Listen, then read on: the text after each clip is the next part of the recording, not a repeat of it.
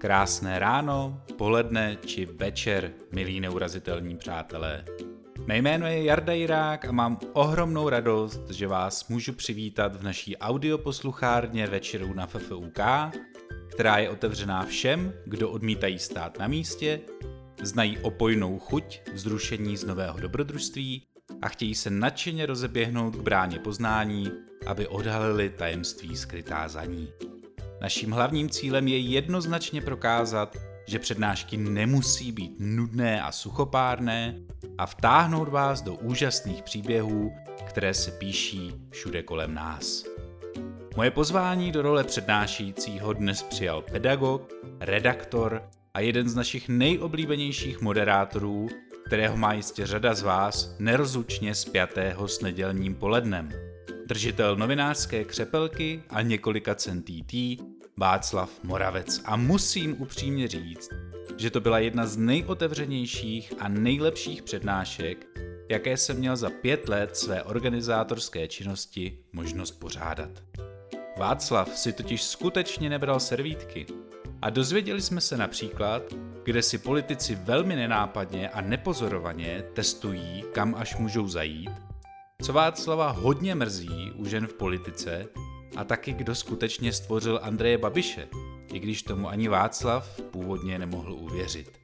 Zkrátka, čeká nás hodně zajímavé povídání, takže si udělejte pohodlí, neboť náš host právě přichází. Dámy a pánové, prosím přivítejte pana Václava Moravce.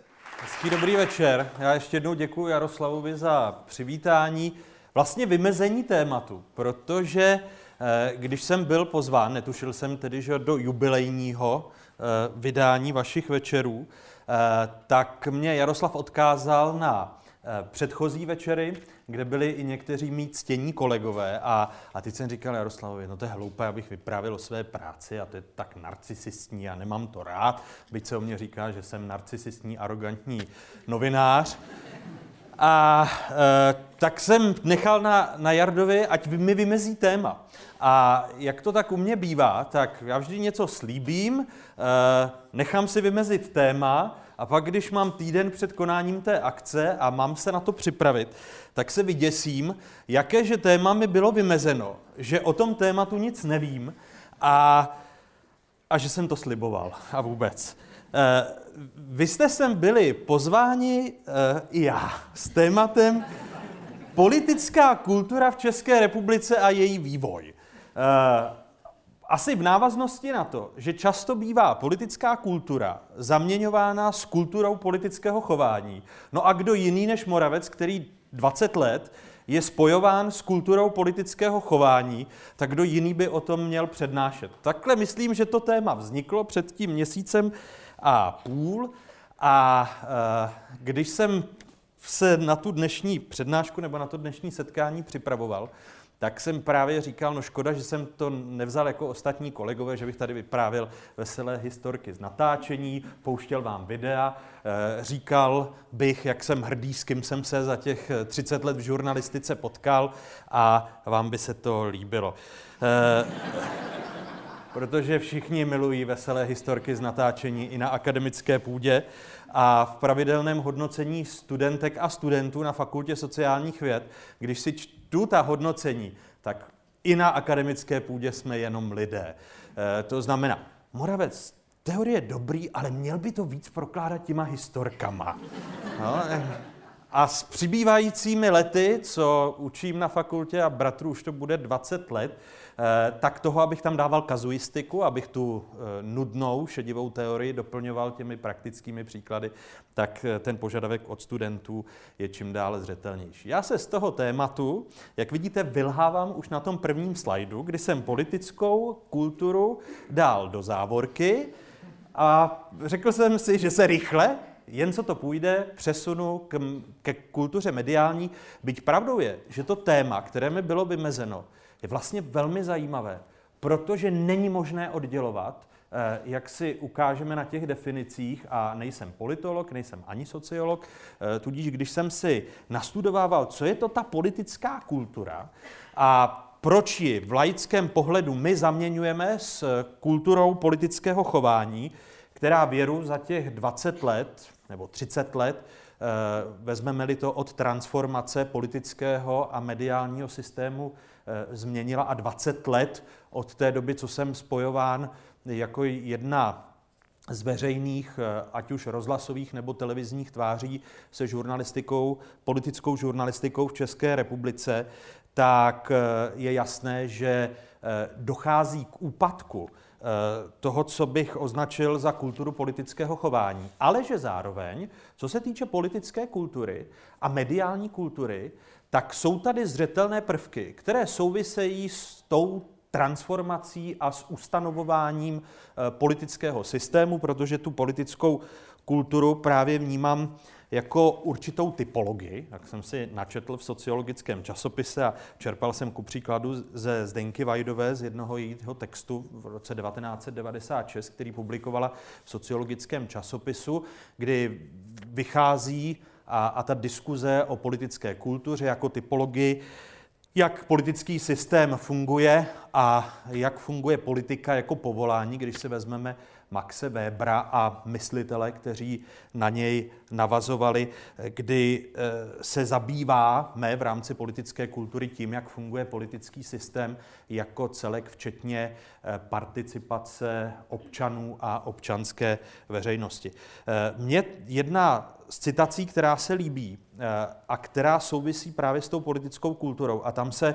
hned jako novinář přihlásím k tomu, že tu občanskou společnost vnímám nikoli jako stigmatizační pojem, eh, se kterým se tady setkáváme v těch uplynulých 30 letech, eh, a že množství těch participujících institucí, včetně komunit a hlavně médií, proto ta propojenost mediální kultury a politické kultury, je zásadní pro eh, silnou pluralitní demokracii.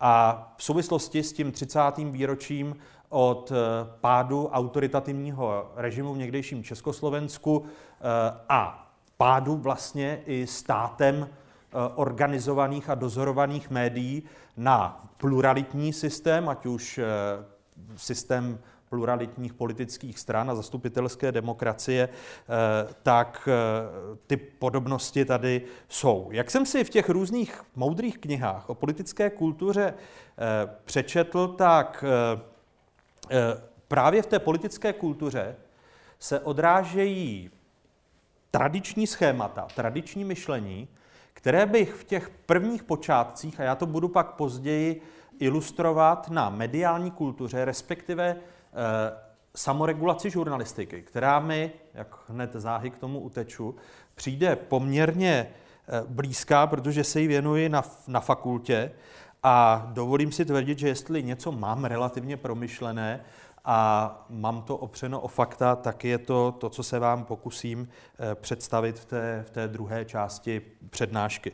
Ale v tom politickém té politické kultuře, v tom politickém systému a, a participace občanů a podobně, eh, tak vidím několik eh, věcí, které jsou podobné i nám jako novinářům, a to je jisté ideologizování na úkor eh, věcné diskuze a dobírání se faktů. A ještě bych měl vlastně předeslat, že formování té politické a mediální kultury u nás po listopadu 1989 eh, vidím ve dvou rovinách, které budu rád, když i ve vašich otázkách a na základě vašich otázek probereme podrobněji. A ta první rovina je kulturně lokální, což jsou ty stereotypy a nazvu to historickou stopou nebo paměťovou stopou, která formuje ten, tu politickou kulturu, a pak globálně technologické. Protože naše, a teď mediální kultura a žurnalistika, zažila oba dva nárazy, na rozdíl od západních e, politických kultur typu, typu britské, kterou jsem spovzdálí v české redakci BBC, měl možnost eh, sledovat a eh, my jsme měli tu dvojí transformaci. Jo? Nebo transformaci ovlivněnou těmi dvěma faktory. Lokálně kulturními, dědictví komunismu, eh, dovolím si tvrdit, že součástí té politické kultury, potažmo mediální kultury, bylo potlačování veřejných institucí.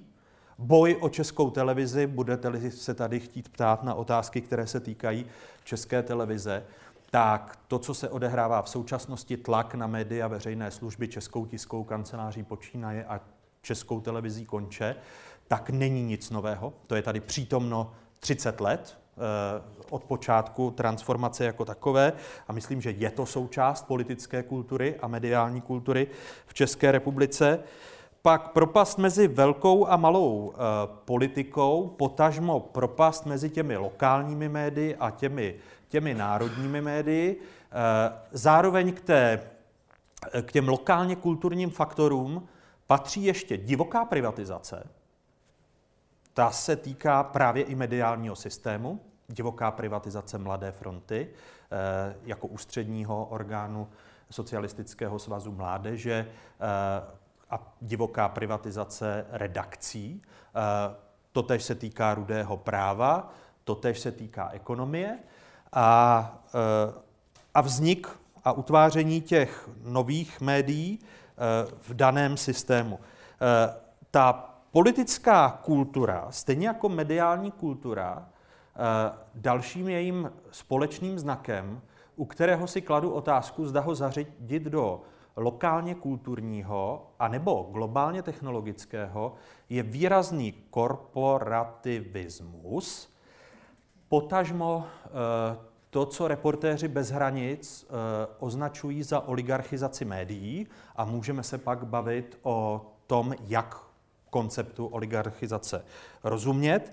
Eh, nicméně si myslím, že, že to je zřejmé, že tady skupina velmi nejbohatších mužů, nejsou mezi nimi ženy, ale tak mužů, eh, kteří částečně zbohatli na divoké privatizaci a, a využili těch skulin, tak nejenže ovlivňovali politiku, a dovolím si tvrdit, že to souvisí s politickou kulturou, a to tež se týká pak i té kultury mediální, tak to, vedlo, tak to vedlo k tomu, že právě ti oligarchové, kteří mají vliv na politiku, v mnoha ohledech formují eh, a formulují zákony, Vys eh, ku příkladu zákon o telekomunikacích nebo o elektronických komunikacích, jak se odborně jmenuje, eh, přes stavební zákon, který vidíme v diskuzi v současnosti, že, že ty zákony nevznikají na ministerstvech a není v nich obsažen veřejný zájem a vznikají mimo ta, ta ministerstva, takže ten legislativní proces je svým způsobem zprivatizován. To tež podle mě můžeme pozorovat u, u médií. Nevím, jestli když se podívám na firmy typu a Amazonu a, a vlastnictví uh, Washington Post a uh, Jeffem Bezosem uh, kumulaci kapitálu v médiích, jestli ta, uh, ty prvky korporativizace a, a oligarchizace nejsou vlastně také globálně technologickým trendem. Jo? A, a potírání e, těch prvků, které bych označil za alternativu i v mediálním prostoru.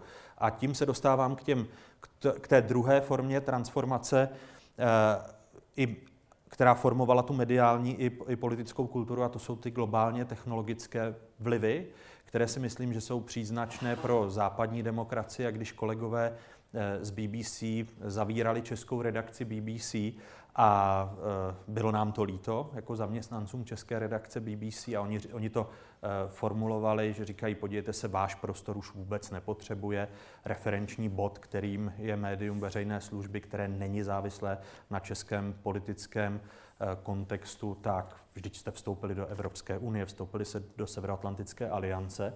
A, a když se dnes dívám na to, co se děje v Británii, pod jakým tlakem je BBC, tak si říkám, jestli my jsme naopak neformovali ta východní Evropa, ty staré demokracie, když se dívám na Borise Johnsona a na to, jak, jak míra eh, vlastních pravd, alternativních pravd, ohýbaných nebo kreativních pravd, jak vlastně prostupuje i, i těmi e, společnostmi, které jsme, které jsme měli za vzor.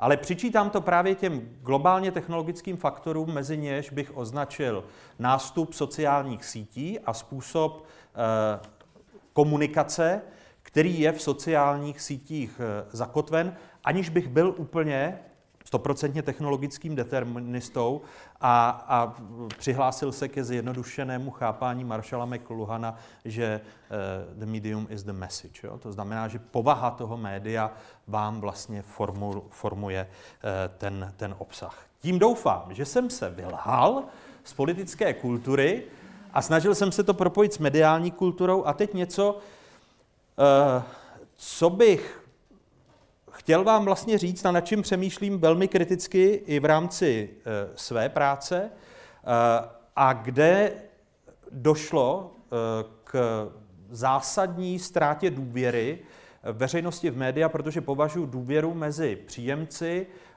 mediálních obsahů a mezi novináři za prostě ne- nezbytný, nezbytnou podmínku e, silných médií jako zprostředkovatele komunikace ve veřejné sféře. A protože jsem člověkem, který věří ve veřejnou sféru a, a tvrdí, že čím silnější bude veřejná sféra v tom Habermasovském pojetí, tak tím lépe. Eh, když jsem eh, dělal jeden výzkum, eh, který se týkal toho, že mě zajímalo, jak vy jako veřejnost se díváte na práci žurnalistů.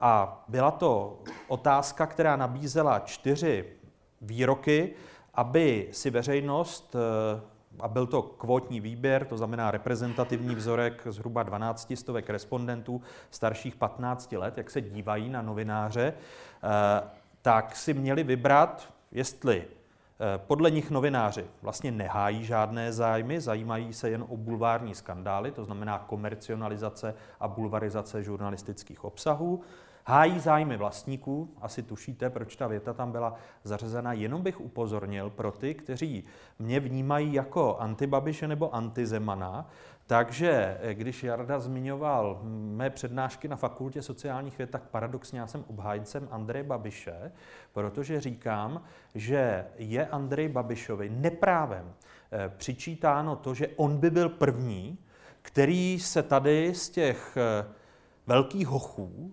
snažil nakupovat média a využívat je ke svým ekonomicko-politickým zájmům. Ano, Andrej Babiš je první, který přiznal barvy, vstoupil do politiky se všemi pozitivními i negativními důsledky pro něj i pro naši, naši společnost. Eh, takže tato otázka tam byla zařazena v roce 2016 i 2018, ale ten můj názor na to, že Andrej Babiš je zase v těch uplynulých 30 letech jenom pokračujícím příběhem. Já tomu říkám třešničkou na dortu, když to hodně zjednoduším a, a těším se pak na diskuzi toho, že se vlastně vracíme na počátek, že média z těch eh, orgánů eh, Národní fronty, tiskových orgánů Národní fronty, podíváme-li se na tištěná média, tak se do jisté míry nám stala tiskovými a obrazovými orgány jednotlivých ekonomických skupin. Jo, to znamená, jestli je vlastně po 30 letech co slavit, podíváme-li se na to, jak vypadá mediální systém v České republice. Hájí zájmy veřejnosti si vybrali lidé, Až na, dru, eh, až na třetím místě, kdy vidíte, ta červená je eh, rok 2018, tu otázku jsme eh, v Kantar.cz dávali do toho dotazníku i v roce 2018, tam došlo k jistému nárůstu, který převyšuje statistickou chybu, takže 27% lidí nám přiznává, že hájíme zájmy veřejnosti a jsme vlastně lidmi jako novináři, kteří se zabývají veřejným zájemem. Nicméně velmi často podléháme tlaku politiků, firem, policie, zkrátka zdrojů, zdrojům informací nebo těm, eh, kteří eh, na nás mají vliv. Ale jenom 10%, desetina lidí nám věří ten mýtus, který o sobě jako novináři šíříme. Že jsme hlídacím psem demokracie a že jsme, a to se formovalo tento, tento eh, pohled na média a na žurnalistiku se formoval po revolucích ve Francii, eh, ve Spojených státech amerických, že v 19. Eh, století, to znamená žurnalistika a média jako čtvrtý stav, kontrolní stav vedle těch tří mocí ve státně výkonné, zákonodárné a, a, a soudní. Když se podívám na to, co máme a kdy politická kultura ovlivňovala nás jako žurnalistiku, a já jsem si dal závazek, že maximálně půl hodiny a pak pak si budeme o těch tezích, po případě o jiných věcech povídat, eh, tak já tu samoregulaci žurnalistiky a odpovědnost novinářů člením do několika etap. Pro, velmi, pro zjednodušení je tady proberu v těch zhruba deseti, deseti minutách. To první, ta první etapa byla nulová samoregulace žurnalistiky i vlastně nulová regulace. To znamená, média nemají ve vztahu k veřejné sféře, eh, jako co se týče zadání, eh, které by nějak politici formovali v normativním systému, tak nemají příliš úloh. Novináři sami se rozhodli, a bylo to celkem logické, eh, využít maximálně prostor svobody a méně přemýšleli o odpovědnosti, odpovědnosti žurnalistiky. V této době se začala, eh, začala transformovat státní média na média veřejné služby a eh, přišel, přišla sem bulvární média, to znamená, že jsme si eh, krom divoké privatizace těch některých státních médií nebo médií, která byla součástí těch orgánů Národní fronty, jako byla právě Mladá fronta nebo jako bylo eh, Rudé právo, eh, tak eh, vznikly nové deníky, vznikaly první rozhlasové stanice a vysílání televize Nova v roce 1994, čímž otevírám tu druhou etapu. Nazývám jako údobí prvních pokusů o kodifikaci etických principů, prvních pokusů o samoregulaci a díky bohu, že to byla česká televize pod vedením Iva Matého, která přišla eh, s první takovou velmi propracovanou samoregulační normou, kde se inspirovala eh, u Velké Británie a u BBC a eh, dovolím si tvrdit, že v těch prvních dvou etapách už můžeme pozorovat tu neochotu politiků mít silnou občanskou veřejnost a mít silné, silná média veřejné služby. Díky bohu, přesto všechno, že tady mohu působit negativně, podívám-li se na Slovensko, tak naše transformace byla o mnoho lepší a mohli jsme na tom být ještě hůř. Co se týče politické kultury, nemuseli jsme mít druhou komoru parlamentu v rámci politické kultury a politického systému ale mohli jsme mít i hůře transformovaná média veřejné služby. Eh, na Slovensku zůstávala součástí státního rozpočtu, eh, generálního ředitele jmenovala a odvolávala Slovenská národní rada, to znamená vazba eh, slovenských médií veřejné služby na politickou reprezentaci byla daleko větší. Tudíž, když přijedu na Slovensko a jsem-li kolegy ze Slovenska dotazován a často se ukazuje z jejich reakcí, že vlastně českou televizi, český rozhlas a českou tiskovou kancelář nám závidí jako České republice. Takže když mám špatnou náladu a chmury eh, z toho, jak mi lidé nadávají, eh, odjedu na Slovensko, protože tam mě mají rádi. A českou televizi, český rozhlas a, a českou tiskovou kancelář. Ale ta, ta nechuť, eh, ta, tu bych když tady je člověk na přednášce, kde si vymezí 30 minut, tu bych dal do těch sloganů Václava Klause. A co to jsou média veřejné služby? To je, tak, to je takový divný hybrid, kočko pes. Jo? Protože on zná jenom státní nebo jenom soukromé, nic mezi tím. Uh,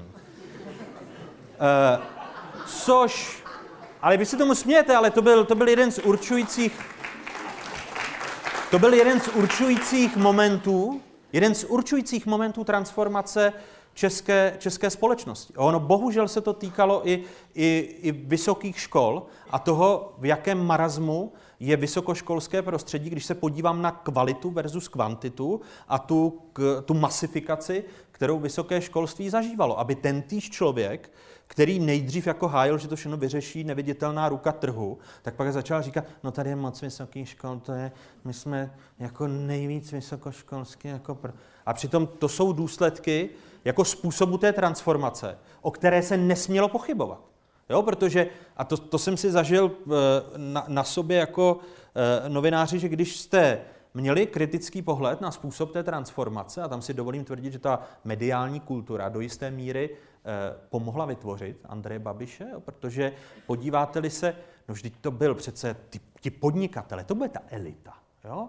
A, a to, proč i většina pravicových voličů, zklamaných z ODSky a stopky, při možná formování eh, nebo transformaci toho, součas, toho eh, systému utvořeného v 90. letech, teď zažíváme vznik těch marketingových nebo catch-all party, tomu říkají politi- politologové, těch politických stran, jako je hnutí ANO, protože část těch voličů říká, no přece politici, eh, kteří přijdou z biznisu, tak ti nám přinesou to štěstí, protože oni, oni jsou tak bohatí, že nepotřebují krást.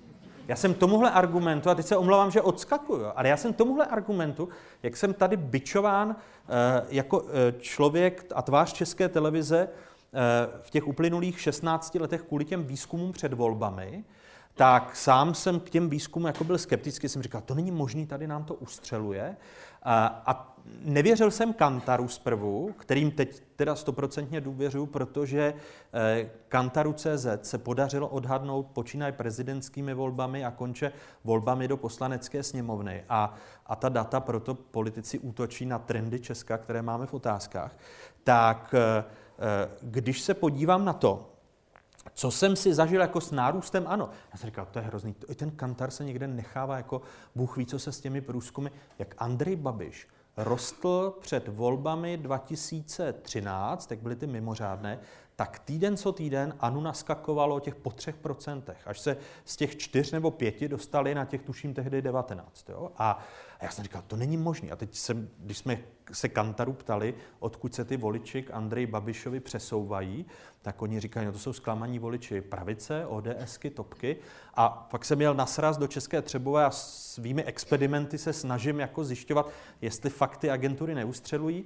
A, a zklamaní voliči ODSky a topky na, na našem gymnáziu jako říkají, Přesně ten argument. On nepotřebuje krást, on je bohatý. Jo? A teď já jsem říkal, to znamená, že podle konta majetku, nebo podle výše konta, tady stanovujeme morální integritu lidí. Jo? To znamená, když je někdo chudej, tak přece ten má potřebu krást a odrbe všechny, zatímco bohatí, ti jsou saturovaní a ti už, ti už krás ne, nepotřebují.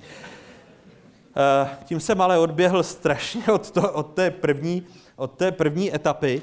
Eh, tady v té první etapě, tady v té první etapě se podle mého názoru také začalo rodit to, ta, ta snaha politiků mít vlastní média. A dovolím si tvrdit, aby mi nebylo vytýkáno, že bych to kritizoval. To je prostě legitimní, podíváte-li se na Eh, to, co se děje ve Spojených státech amerických z Fox News, Fox News a se CNN a, a přimknutí se, a ne, že bych jako šel cestou Spojených států amerických, že by se mi tento model líbil, ale už zase vzpomínaný Václav Klaus, kterému se tímto omlouvám, eh, byl ten, který říkal, no přece my potřebujeme vládní vlnku, on chtěl mít státní vlnku, jemu vadila Česká televize a Český rozhlas, protože prostě nejedou propagandu vlády a, a myslím si, že s Václavem Klausem pak sympatizovalo mnoho dalších premiérů, konče dnes Andrem Babišem, který by asi taky chtěl vládní vlnku krom Mafry. A, a uh, už tehdy uh, Václav Klaus a občanská demokratická strana říkala, no tak jako levičáci mají to své právo a Zdeněk Porybný fandí těm, těm komunistům a sociální demokracii, tak my bychom chtěli, a byl tam denní telegraf uh, a telegraf, který vydávala společnost eh, financovaná IPB, Investiční a poštovní bankou. V jejíž představenstvech nebo orgánech seděli lidi, eh, kteří byli napojeni na občanskou demokratickou stranu, eh, v mých očích symbolizovaných Jiřím Weiglem jako blízkým spolupracovníkem Václava Klause. Takže ta snaha prostě propojovat politiku a média, to není nic nového a dovolím si tvrdit, že je to přítomno v těch, v těch prvních etapách Eh, my jsme eh, tu neochotu politiků mít tady silná média veřejné služby už zažili vyhroceně jednou, a to takzvanou vánoční krizí v roce 2000 a 2001. Eh, tam si dovolím tvrdit, že ta vánoční krize, já ji nazývám jako boj za nezávislejší média veřejné služby, která posílila jejich politickou závislost na poslanecké sněmovně. Poprosím teď o vypnutí kamer a zapomenutí toho, co řeknu. Tady jsme bohužel kousek přednášky na Václavovo přání museli vystřihnout, milí posluchači. Přece jenom by nebylo úplně dobré, kdyby některé informace volně pobíhaly po internetu. Za to se vám moc omlouvám a doporučuji se na našem webu neurazitelný.cz přihlásit k odběru novinek, abyste u toho mohli být příště s námi a slyšeli jste úplně všechno. Děkuji za pochopení a vracím slovo Václavovi. My sami jako novináři jsme v mnoha ohledech narušili tu důvěru vás jako veřejnosti a to ku příkladu e, i bulvarizací e, obsahu médií, která byla označována jako seriózní. E, našim studentům to vyprávím ku příkladu na množství těch kaus, které se navršily mezi lety 2004 až 2007 a kde byli jejich oběťmi nebo pachateli nezletilí, Eh, ať, ať už vražda holčičky tady v Kmě, Kmětiněvsi, kterou zavraždil její spolužák, a vy asi víte, že Kmě, ta, ten příběh z Kmětiněvsi vedl ke Kmětiněvské výzvě, eh, což byla výzva občanů té, té obce, kde se, kde se ta tragédie stala aby došlo ke snížení eh, hranice trestní odpovědnosti u, u nezletilých eh, z těch tuším 15 na 14 nebo dokonce na 13 let. A pak kauza, kazuistika, kterou jsem zpracovával v dizertaci a ta se týká kuřimské kauzy, to byli ti dva týraní chlapci ve veverské bytýšce, kde se našel i záznam z jejich týrání. Tady na tomhle příběhu bych ukázal to, jak my novináři ve chvíli, kdy nás politici se rozhodnou omezovat, nechci říct, že po právu, chraň Bůh, eh, protože oni eh, tady, že jste asi eh, narazili nebo tušíte, že v tom roce 2009 Mladá fronta dnes začala vydávat na pokračování, což bylo také velmi sporné, eh, věci z toho Mrázkova spisu Krakatice, kde se ukázalo, jak na Františka Mrázka, muže z podsvětí, byla napojena část politické reprezentace, počínaje Miroslavem Šloufem eh, jako šéf poradce Miloše Zemana a konče Ivanem Langrem jako Íčkem, Eh, a výrazné figuře občanské demokratické strany. Takže tady eh, norma, která, která byla eh, novelou trestního řádu, ta číslo 52 z roku 2009, tak měla původně, protože ji předložilo Ministerstvo spravedlnosti, tak měla lépe chránit ne, nezletilé pachatele, respektive oběti, a potažmo i pachatele, před medializací, která není oprávněná a ukazuje, jak média a žurnalistika se posouvá k bulváru. No a využil toho Marek Benda, se omlám také občanské demokratické straně na tomto místě, z ODS a e, dal do, toho, do, toho, do té novely trestního řádu to, že když e, novináři využijí, a teď to hodně zjednoduším, využijí, využijí e, odposlechy v kauze, která nebyla odsouzena a ne, není tam, není vlastně, eh, teď mi vypadlo to slovo, eh, není tam rozsudek, nenabil právní moci, takže by platili vysoké pokuty, pokud by ty, ty odposlechy zveřejnili, i když Marek Benda říkal, že se stejně bude hledět na, na, na veřejný zájem. Eh, nicméně ten náhubkový zákon podle mě zakryl, a proto mluvím o eh, formálním přístupu k naší novinářské odpovědnosti a prosazení přísnější externí regulace žurnalistiky, tak eh, Marek, ta, ta větička Marka Bendy, kterou dal do toho zákona, tak umožnila nám novinářům odvést pozornost od toho, proč ta novela trestního řádu vznikala.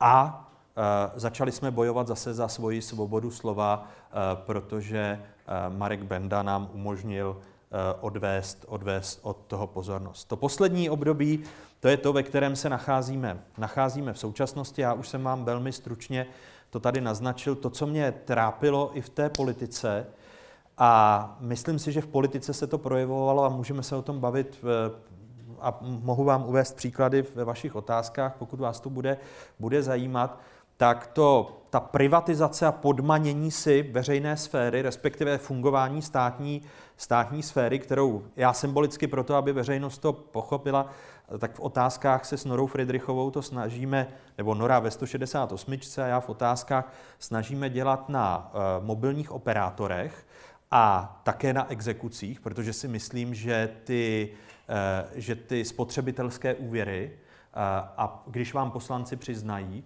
že 40, zastropování úroku na 40% u spotřebitelských úvěrů, to, ta RPSN sazba, je maximum, čeho je schopna poslanecká sněmovna, tak mi to přijde tak skandální, protože to ještě považu, to, to já považuji ještě za lichvu. Jo, ale ukazuje to, jak opravdu politika je, je hodně napojena na ty korporace. A říkám, teď ty libůstky typu, že stavební zákon píše hospodářská komora z developery a úplně to outsourcujou a odebrali ministerstvu pro místní rozvoj. To je, to je to, co vidím v politice a nepovažuji to za šťastné, nebo pak, pak prostě zrušme ta ministerstva a řekněme, hele, aby i politický, politická kultura se dostala k tomu, eh, k čemu směřuje ta, ta mediální, to znamená, že tady máme skupinu, eh, skupinu eh, nejbohatších lidí, kteří, a teď to završuje znovu skupina PPF, která znovu kupuje televizi Nova, kterou předtím prodala že jo, za, 10, za 10 miliard, ale poté, co Andrej Babiš vstoupil do politiky, koupil Mafru v roce 2013, poté, co a teď se jim omlouvám také, že je, že je personifikuju, byť ty společnosti mají více vlastníků. Daniel Křetínský koupil e, někdejší Ringier e, a také rozhlasové stanice Evropa 2, frekvence 1, rádio Bonton a e, má že jo, info, CZ, Penta, koupila eh, deníky Bohemia Moravia a Marek Dospiva, protože je pravdomluvný a ještě byl ochoten poskytnout rozhovor, tak v roce 2012 tuším, eh, kdy, eh, kdy dával rozhovor hospodářským novinám, tak řekl, že na přímou otázku, proč si vlastně Penta kupuje média, tak říká, no, abychom měli jaderný štít a jaderný kufřík. Jo? To znamená, že, že s touto mentalitou, a, a myslím si, že to od něj bylo upřímné, a, a proto reportéři bez hranic nás v současnosti jako Českou republiku dali až na 40. místo a ten pokles, který jsme zaznamenali během těch uplynulých deseti let, z nějakého desátého místa na to 40. ve svobodě médií a svobodě slova, tak je to podle mého názoru teď zásadní problém a e, nechci říct, že si za to můžeme jako novináři sami, ale my jsme těm předchozím dějům, které jsem se tady velmi stručně pokoušel popsat a koukám, že přetahu o 10 minut a tím končím, tak my jsme nebyli e, ostražití a nevedli jsme v rámci naší profese zásadnější diskuzi, kde až to může skončit. No, takže Teď jsme v té situaci, že tady, a vy mi můžete nabít, namítnout, což se také těším na tu v otázkách, no ale přece k médiím patří kapitál, vy tady, jako co, co to tady přednášíte, to říkáte bludy, prostě to někomu musí patřit. No, ale ta, eh, ta účelovost toho, že si média kupují na to, abych potlačil negativní zprávy, které se týkají mého biznesu nebo mých politických zájmů a nebral média jako podnikání, Eh, protože prostě mám jako ekonomická skupina silný eh, nejen ekonomický, ale i hlavně politický zájem u těch sektorů, které mě regulují. A ne nadarmo se teď ti velcí hoši, kromě energetiky, eh, perou o vstup do systému veřejného zdravotního pojištění, protože ty peníze, těch 350 miliard, jsou jisté Eh, protože, a teď se jim omlouvám, že budu kritizovat a nechci jim ubližovat, ale eh, oni jsou překupníci. Eh, oni nezbohatli tím, že by vytvořili nějakou novou firmu, postavili firmu na, na nohy na základě nápadu a, a tady klidně a vás pochválím pana Kučeru a pana Baudiše, protože tohle jsou miliardáři, kterých si vážím a před kterými smekám a myslím si, že že tam by to slovo miliardář klidně mělo mít pozitivní pozitivní, pozitivní konotace, ale, ale to, že prostě jako zbohatnete na divoké privatizaci a že využíváte svého vlivu, včetně vlivu mediálního, abyste deformoval veřejný zájem v mnoha oblastech, včetně legislativy, tak tam si dovolím tvrdit, že to je velmi negativní stav a, a my jsme se bohužel jako žurnalisté stali jeho, stali jeho součástí. A je vidět, eh, když se podíváme ku příkladu na Daniela Křetínského, že ve Francii, protože se rozhodl koupit Le Monde, takže tam mu to tak neprochází a tam mu redaktoři dělají pěkný virvál, eh, daleko větší než při změnách vlastníků, který se tady odehrál. A skončím pozitivně. Zase ten vstup oligarchů do těch médií eh, umožnil vzniknout projektům, které jsou velmi zajímavé a ať už jde o internetové televize, DVTV, i když tam ten důvod vzniku byl, byl jiný. A bohužel, jako, což mě mrzí dodnes, odchod eh, Daniely a Martina z české, z české televize, ale i projektů, eh, které můžeme vidět u někdejších redaktorů Mladé fronty dnes a šéf-redaktorů jako Eh, Roberta Čásenského a konče eh, Daniela Balšínka a, a Echa 24. Takže vznikly tady nové alternativní mediální projekty, které úplně nepodléhají, nepodléhají těm miliardářům. Takže se ptejte na to, co vás zajímá. Já se omlouvám, že jsem to o 10 minut eh, to své vystoupení přetáhl.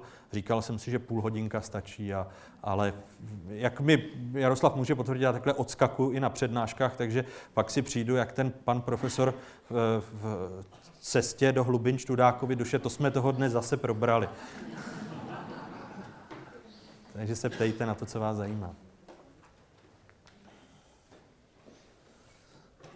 Dobrý den. Dobrý den. Jakožto východočech jsem vás sledoval v televizi Galaxie, kde jste působil už tehdy... Hříchy mládí, ano. Nezávisle a neservilně oproti pražským médiím vůči vládě a Václavu Klauzovi, včetně české televize. Jak vy vzpomínáte na vaše začátky? No, byly příjemné, protože já říkám, že to, co potřebují k žurnalistice, a byť jsem, to, to je absurdní, že vlastně po 30 letech jste pak spojován s pražskou kavárnou, když já patřím do kavárny Orlických hor, když už teda mám, mám-li patřit do nějaké kavárny. Takže eh, pro mě ty začátky eh, ve východních Čechách a ve východočeských médiích vlastně byly nádherné v tom, že jsem jako revoluční dítě, Husákovo dítě, sledoval i tu transformaci. Já jsem totiž původně začínal v okresních novinách, eh, v Novém Orlicku, kdy jsem, co by student Českotřebovského gymnázia, začal právě psát do okresních novin. Pak jsem eh, spolupracoval s Československým rozhlasem v Hradci Králové, kde jsem viděl vlastně odchody lidí, kteří nesměli na mikrofon, protože byli spojeni s tím komunistickým režimem a televize Galaxie, pak byla tím třetím regionálním médiem, Eh, kdy jsem si mohl ošahávat televizi a improvizovat, a já doufám, že ty záznamy, kdyby dneska je viděli studenti, tak se mi jako budou vysmívat. Že jo? To, co, to, co to byl jeden velký mejdan a, a tu televizi jsme se učili, stejně jako na Evropě 2, eh, když jsem se učil psát zprávy. Takže eh, já na ty začátky rád vzpomínám. V uvozovkách byla, byla to zlatá 90. Ale právě t, asi ty mé kořeny Eh, nepražského novináře zprvu vedly k tomu, že mi vadila, jestli mi rozumíte, ta stádnost odhodíme, kdy ta, eh, a řeknu teďka politicky i novinářsky nekorektně, kdy Václav Klaus eh, tím, že už umírají pamětníci, tak hraje o předefinování historie v roce 1989 a to, že on téměř jako patřil k disentu, ale zároveň disent popírá, protože říká, ten komunismus jako de facto pomohla schodit šedá zóna. A pro mě, jako ta šedá zóna, která předtím podporovala komunisty, a to mi přijde, přijde jako krajně odporné, tak se pak stala, já tomu říkám, tržními svazáky, kteří tady budovali kapitalismus a ukřičeli jakýkoliv alternativní názor, a byli nálepkováni za kryptokomunisty, jestli mi rozumíte. A tohle jsem si přinesla díky bohu za Michela Fleischmana a mé působení na Evropě 2 a frekvenci 1, kdy ku podivu nám Michal Fleischmann do toho nemluvil a mohli jsme si zvát i ty alternativní eh, ekonomy a, a lidi, kteří jako říkali, a přece není, to není tak, že tady je jenom jediná možná cesta. Jo? To, co jako bylo uřváváno, a o to mi to přijde absurdnější, že dnes vlastně tihle lidé uřvávají dál a ta veřejnost je schopna jim to tolerovat, jestli mi rozumíte. A já na tyhle začátky jako vzpomínám a nesu si je, nesu si je v sobě, protože dnes jsem se přiznal na gymnáziu v Novém Strašecí k jedné věci, kterou jsem si stále ještě ne vyřešil a kterou jako novinář mám na paměti a to je revoluce u nás na gymnáziu v České Třebové. To je ještě jeden, jako formativní zážitek, kdy nám ředitel, který byl eh, byl prostě jako komunistický hajzlí, když to hodně zjednoduším, a udával nás STBákům, protože v té Třebové jsme ještě během generální stávky netušili, že komunismus padá definitivně a on nám strhával trikolory a udával nás na STB. A e, když pak, tuším v lednu nebo v únoru, nechytejte mě prosím za slovo, v roce 1990 přišel režisér Jiří Krejčík natáčet na gymnázium v České Třebové, protože mu někdo z rodičů napsal, že skupina studentů druhých ročníků, což jsme byli my, já jsem byl v Ačku a, a kolegové z Bčka, tak on přijel do gymnázia v České Třebové.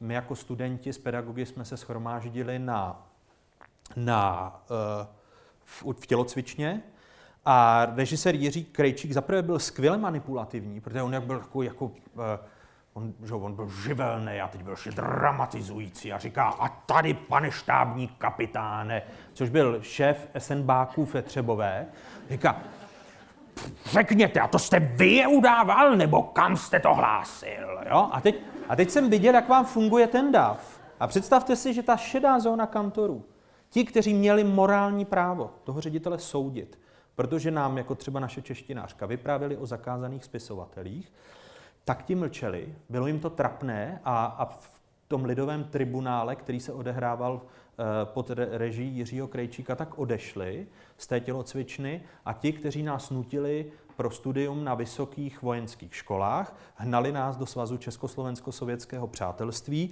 a e, Říkali nám, že budeme mít lepší známky z ruštiny, když budeme organizovaní ve svazu Československého sovětského přátelství, tak naskákali do těch ODSek a, a, a představte si, že ten ředitel po tomhle tom spáchal sebevraždu a přišla nám do třídy jeho manželka a, a řekla, já bych vám chtěla říct, že jste zabili otce mých dětí a e, dědu mých vnoučat.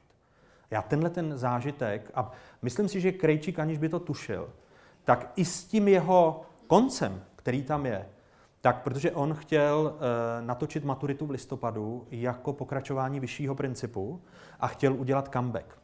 Nikdy ten režise, eh, nikdy ten scénář vlastně nebyl realizován a nemohl ho režírovat na Barandově. Ale pro mě tohle tak silný téma a, a zůstává ve mně jako celých těch 30 let. A tam si přesně jako kladu otázky týkající se té šedé zóny, která z toho hajzlíka komunistického dělala ještě většího hajzlíka, protože ho vlastně celou dobu držela.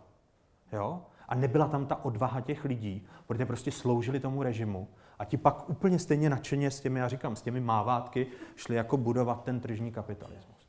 A tohle, tohle já v sobě teda mám a, a říkal jsem si, až, až mě vyrazí z české televize, že cítím jako potřebu, když ne do nějaké povídky, tak jako se s tímhle zážitkem vypořádat, protože ho považuji za zásadní a myslím si, že je i součástí toho, jak Jarda nazval tu, tu přednášku politické kultury a mediální kultury eh, v těch uplynulých 30 letech. Já děkuji. Tak jenom než, než havíme techniku, já jenom připomenu, že máme možnost pokládat otázky přes slajdo. Když zadáte kód, to by vás nenapadlo otázky. Otají. Uh. Tak se dostanete na diskuzi, můžete tam vkládat otázky, můžete dávat palce nahoru, když budete chtít, aby nějaká otázka byla zodpovězena rychleji. A já než to tady nažavím, tak Václav... No, už tam nažavené jsou.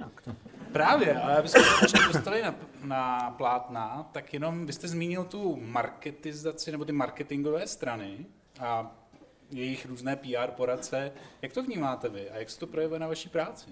A tak je to čím dál složitější, takže se snažím tu politiku z otázek vytěsňovat. A e, co, což, zas, což zas jsou jako všichni překvapení, jak to, a, a stěžují si ta, například Tomio Okamura, že nebyl pět let v otázkách, a,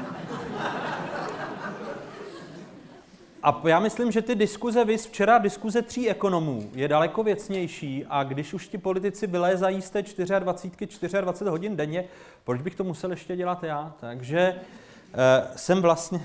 To jsou teda otázky. Pavle,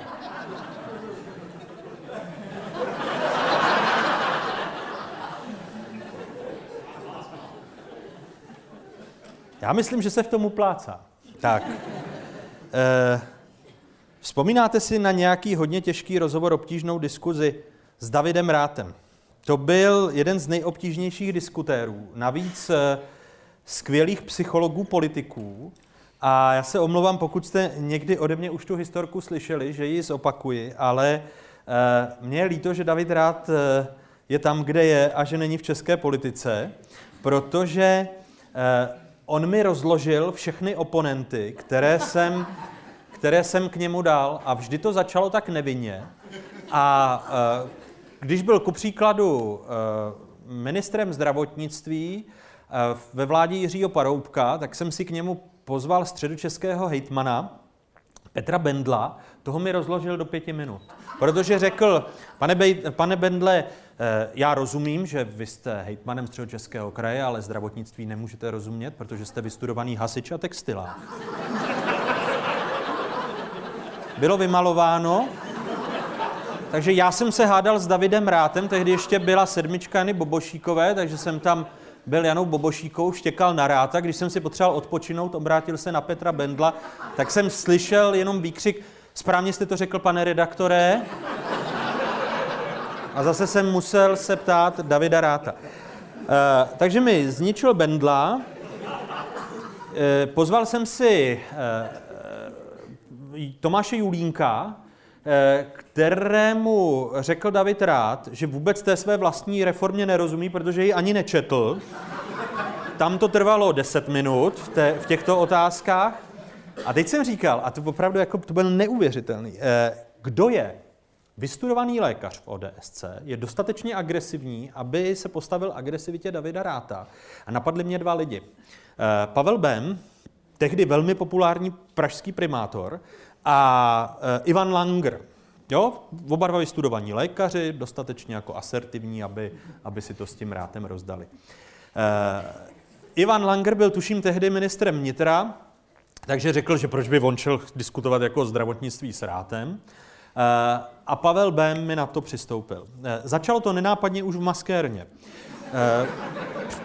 Pavel Bem seděl v křesle a maskérka ho líčila a přišel rozšafný David Rád, já i Bem zjevně připravení na agresivního ráta, to, co předváděl vždy, že jo, Eh, pane bakaláři, jo, protože lékaři na rozdíl od nás ostatních vysokoškolsky vzdělaných blbců, tak oni studují 6 let, eh, ještě se pohybují na životě hranice a smrti, takže jsou polobozy. Že jo? A, David Rád eh, toto vlastně představoval v mých očích a, a, a jel v tom, tak...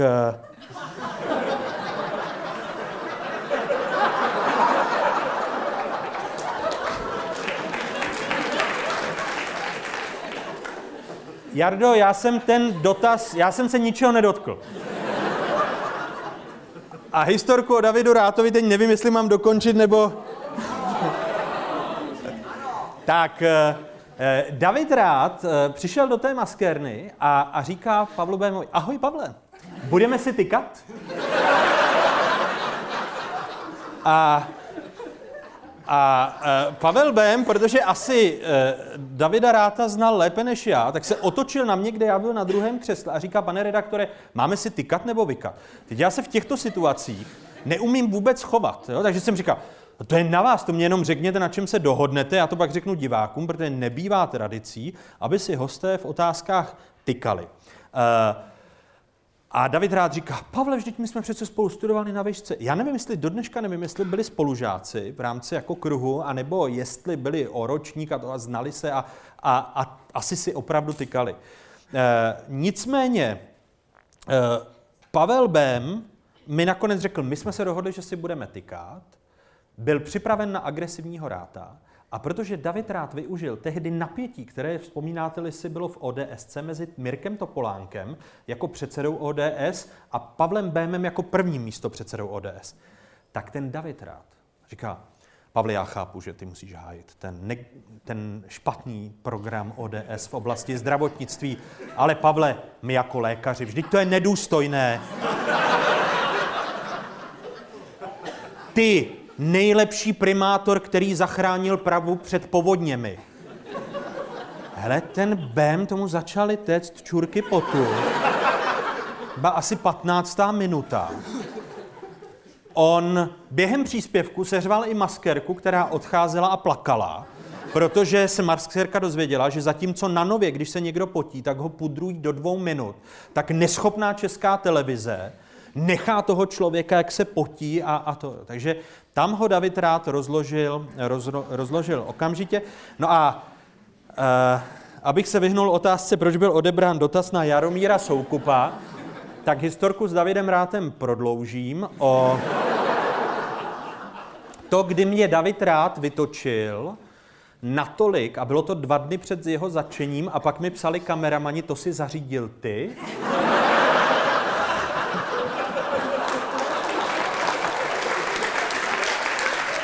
Ne, ale to já si nevymýšlím. Já si opravdu si to nevymýšlím.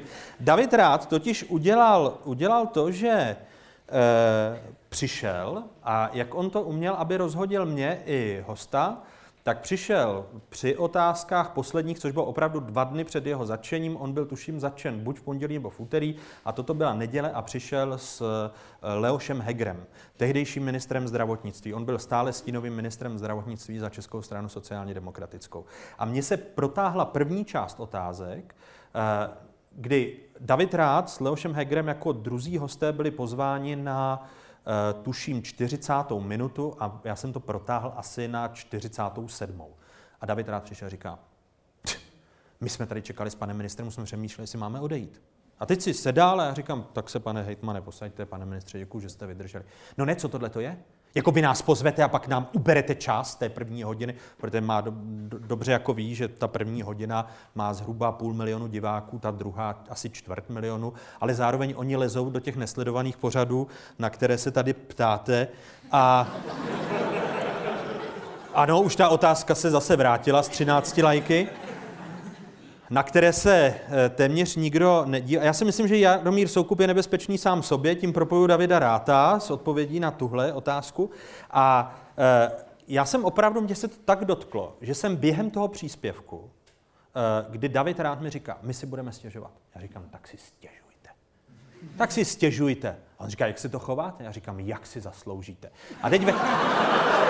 Hele, ve mně, ve mně bouchly, ve mně bouchly saze a, e, do, a dopadlo to tak, že jsem tehdy mu opravdu jako řekl, víte co, tak vypadněte. A on se zbalil. A to mě teď začal týt fotem. Protože e, Leoš Heger se tam na nás díval jak na tenise, že hysterický moravec jako s arrogantním rátem se tam jako tak... A teď ten rád se začal zvedat, začal odcházet. A ty mě problesklo hlavou. Co já řeknu těm divákům? Řeknu, milí diváci, Le- Leoš Heger, minister zdravotnictví, hostem otázek, měl tady být David Rád, ale toho jsem vyhodil. Naštěstí se stalo to, že se ozval eh, režisér, protože za deset vteřin už končil příspěvek a on říká, co se tam pan hejtman motá, ať si okamžitě sedne.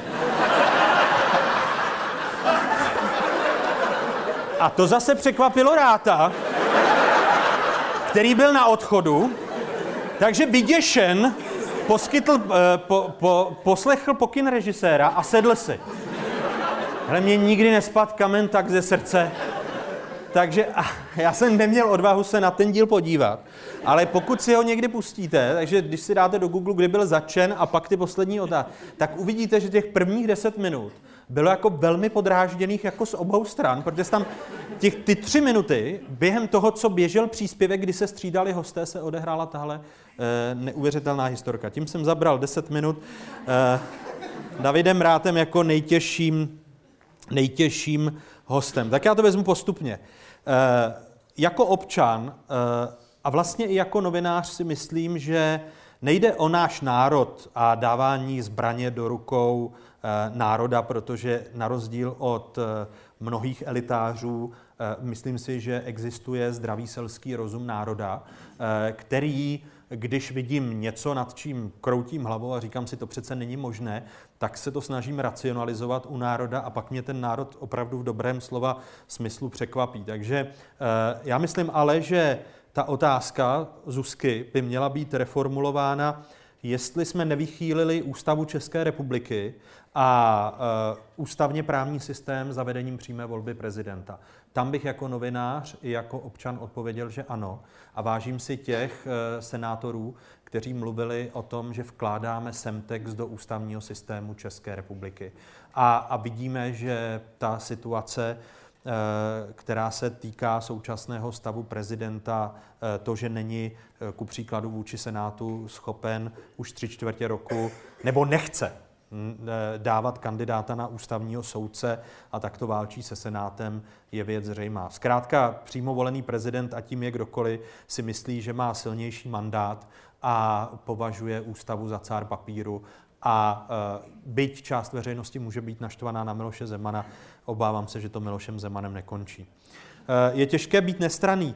Ano, v zemi eh, a v situaci, kdy je tady za vyváženost a nestrannost v současnosti pod vlivem síťových digitálních médií považováno to, že dáte prostor deseti minutu, minutám žvástu oproti deseti minutám kompetentního názoru.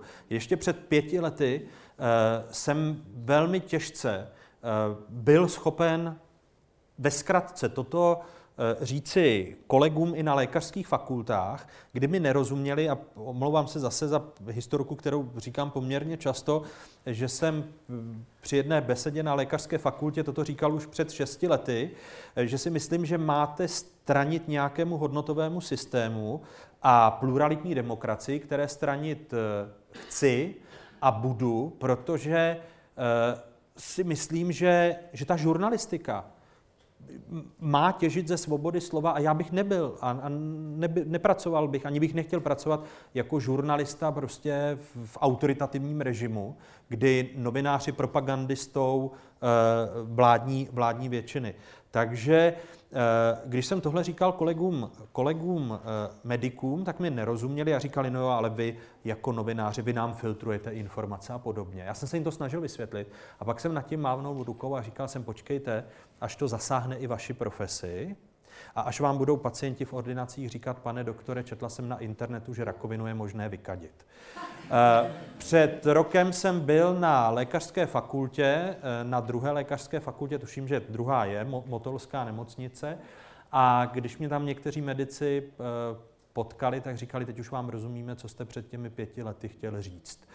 Myslím si, že nebudeme-li se bránit tomu, že existuje nějaká kompetence, dovednost, která je ověřena vědecky, a, a není založena prostě na lhaní a na výmyslech, na falšování vědeckých metod a budeme to považovat za úplně stejnou uh, hodnotově věc, jako to, že může kdokoliv žvanit cokoliv a, a blábolit a, a každý má právo na svoji pravdu, tak se jako společnost zblázníme. Protože tím eroduje Eh, diskuze a, a dobírání se nějakého racionálního závěru v diskuzi opřené o fakta. V tom je těžké, čím dál těžší být je nestranný a pokud děkujete za fokus, i já za něj děkuji, protože to je má psychohygiena. Jaromír Soukup, tohle už jsem zmiňoval, já myslím, podívejte, Jaromír Soukup si sám zlikviduje televizi, což je také zajímavý příklad jako mediální kultury v České republice. A e, to nemá smysl ko- komentovat, protože říkám, jako eh, dnes se mě na to ptali studenti na, na, na střední škole, eh, jestli je líto mi, že prezident republiky nechodí do české televize. Já jsem na to odpovídal, že eh, když má každý týden na televizi Barandov pořád, na který se kouká jenom 140 tisíc diváků, tak a, a podíváte-li se, jak klesá sledovanost televize Barandov, tak si myslím, že Jaromíru Soukupovi věnujeme víc pozornosti, než jakou si zaslouží. Eh, ještě se vám nestalo, že by se vám chtělo s prominutím zvracet z některých politiků, když s nimi debatujete ve vašem pořadu? Máte jako s lidmi. Eh, já se, je to absurdní, ale zastávám se politiků, protože chápu tu námitku a souvisí to eh, s tou kulturou politického chování. Ano, snažím se, když mi občas ujedou nervy jako novináři, tak se z toho poučit, ale jako mám v sobě i s ohledem na tu historku, kterou jsem tady vyprávěl, která mě potkala jako gymnaziálního studenta, mít nějakou bazální odpovědnost a nějaký hodnotový systém.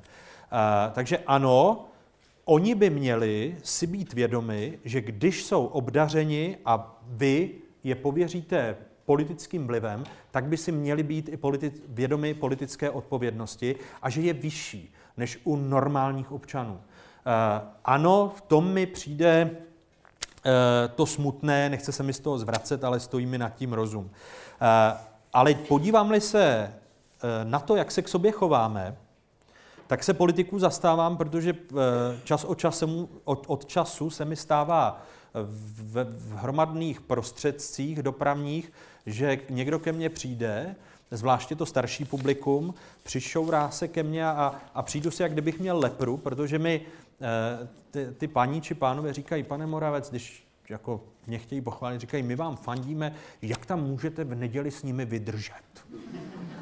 A já říkám, přesaďte ty lidi z tramvaje do poslanecké sněmovny a myslím si, že se dočkáme podobného chování. Myslím, že oni jsou naším odrazem a že si zase nezaslouží a, a já nebudu jako eh, tady přispívat eh, k tomu populistickému, že že politika je špinavá, že se z politiky nám chce zvracet, protože pak to vede k tomu, že eh, si řekneme, že už to máme plné zuby a budeme chtít jednoho autoritáře, který to za nás vyřeší a k tomu já přispívat rozhodně nechci. No, pestrost oslování Jaroslava Faltínka, myslím, že souvisí s jeho výtvarným talentem.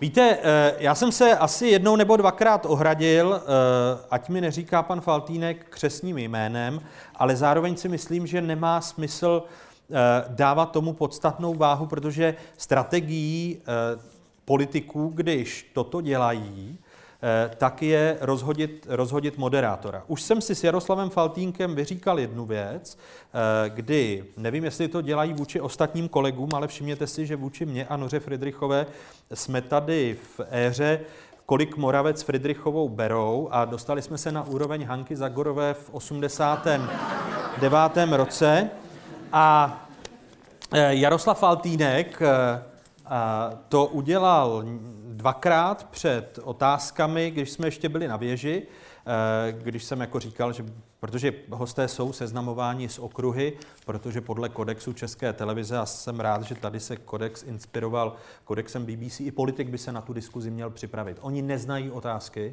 ale znají okruhy otázek. Aby eh, novinář i, i ten host byli ve férové pozici. A Jaroslav Faltýnek, když jako přijdou hosté do studia, tak já jim pět minut před tím začátkem říkám, jak budou ty okruhy řazeny. On říká, no to je, tady se budete ptát na střed zájmu. No, mám tady složku a my bychom se jako, my se musíme podívat jako politická reprezentace na platy těch lidí, eh, těch novinářů. A udělal to jednou, udělal to dvakrát a po třetí jsem vzal sebou výplatnici. A ptal jsem se ho zcela vážně, říkám, pane přece, kolik si myslíte, že má? A on říká půl milionu. A já říkám, za rok? A on říká, no ne, jako za měsíc. A já říkám, tak já říkám, to na to jste přišel kde? To se říká po sněmu. Jak jsem ukázal tu výplatnici a on říká, teď vy máte jako uh, plat jako poslanec poslanecký sněm. A tak proč to nezveřejníte, protože o vás jako se tvrdí, že, že máte půl milionu. Já říkám, abych přistupoval na vaši hru. Kdybyste systémově chtěli, kolik jsou obecní platy u jednotlivých pozic v české televizi, ale to je zajímavé, že si vyzobnou dva novináře nebo tři novináře, včetně Marka Volnera, kteří jim vadí nejvíc. A, a po nich to chtějí, protože nás chtějí zastrašovat. Takže e, i to oslovování Jaroslava Faltínka je součást politického marketingu a strategie, kterou on používá. Kdo vám odmítl účast v otázkách? No, Václav Klaus a Miloš Zeman. Jak politické PR týmy ovlivňují vaši přípravu otázek? No, že strašně otravují s tím, eh, jaké budou okruhy a chtějí se dozvědět co nejpodrobněji, jak ty okruhy budou vypadat. Eh, jaký je váš názor na systém voleb navrhovaný bojovníkem proti korupci Karlem Janečkem, že je příliš komplikovaný a dodnes jsem ho nepochopil?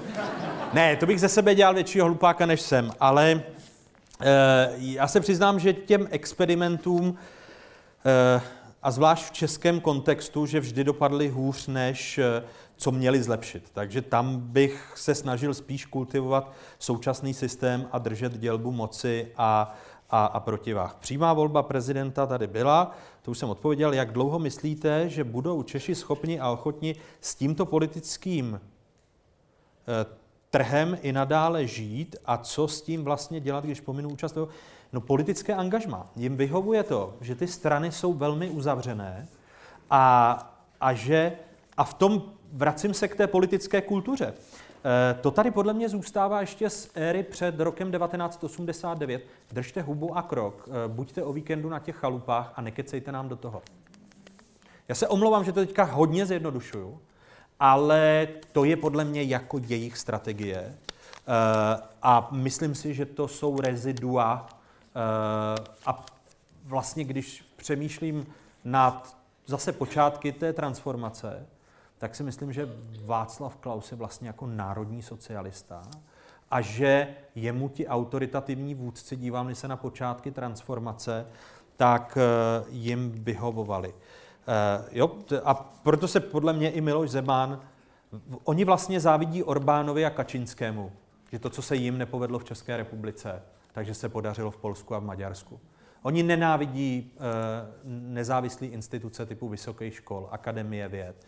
A česká televize, když je tady e, udržení a ochránění nezávislosti české televize a českého rozhlasu, tak ono to souvisí, ono to s tím souvisí. Prostě tyhle dvě entity, respektive tři, protože mě mrzí, že jako veřejnost podceňujete, kdo sedí v radě České tiskové kanceláře a ti politici ta většina ve sněmovně si testuje, kam může zajít eh, s médií veřejné služby na České tiskové kanceláři.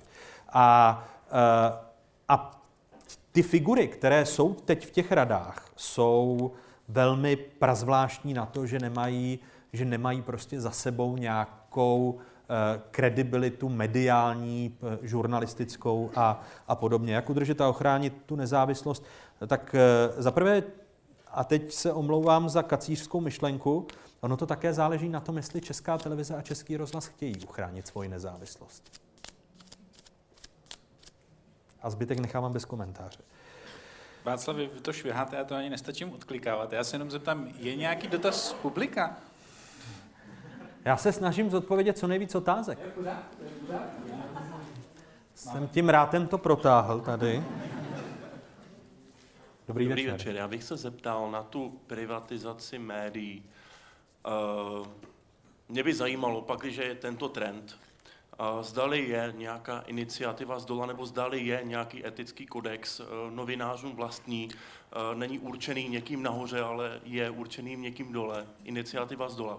Pak, když je, tak by mě zajímalo, jestli, a pak, když není, jestli není na snadě teda něco takového iniciovat. Není. Není, není. Eh, vy asi tušíte, že ku příkladu, když Andrej Babiš ovládl Mafru, eh, tak chtěl deklarovat eh, vůči veřejnosti, že jako vlastník nebude sahat do obsahu Mafry a nechal si Karlem Hvíždalou, respektovaným novinářem, napsat kodex vztahu vydavatele a redakce Mafry.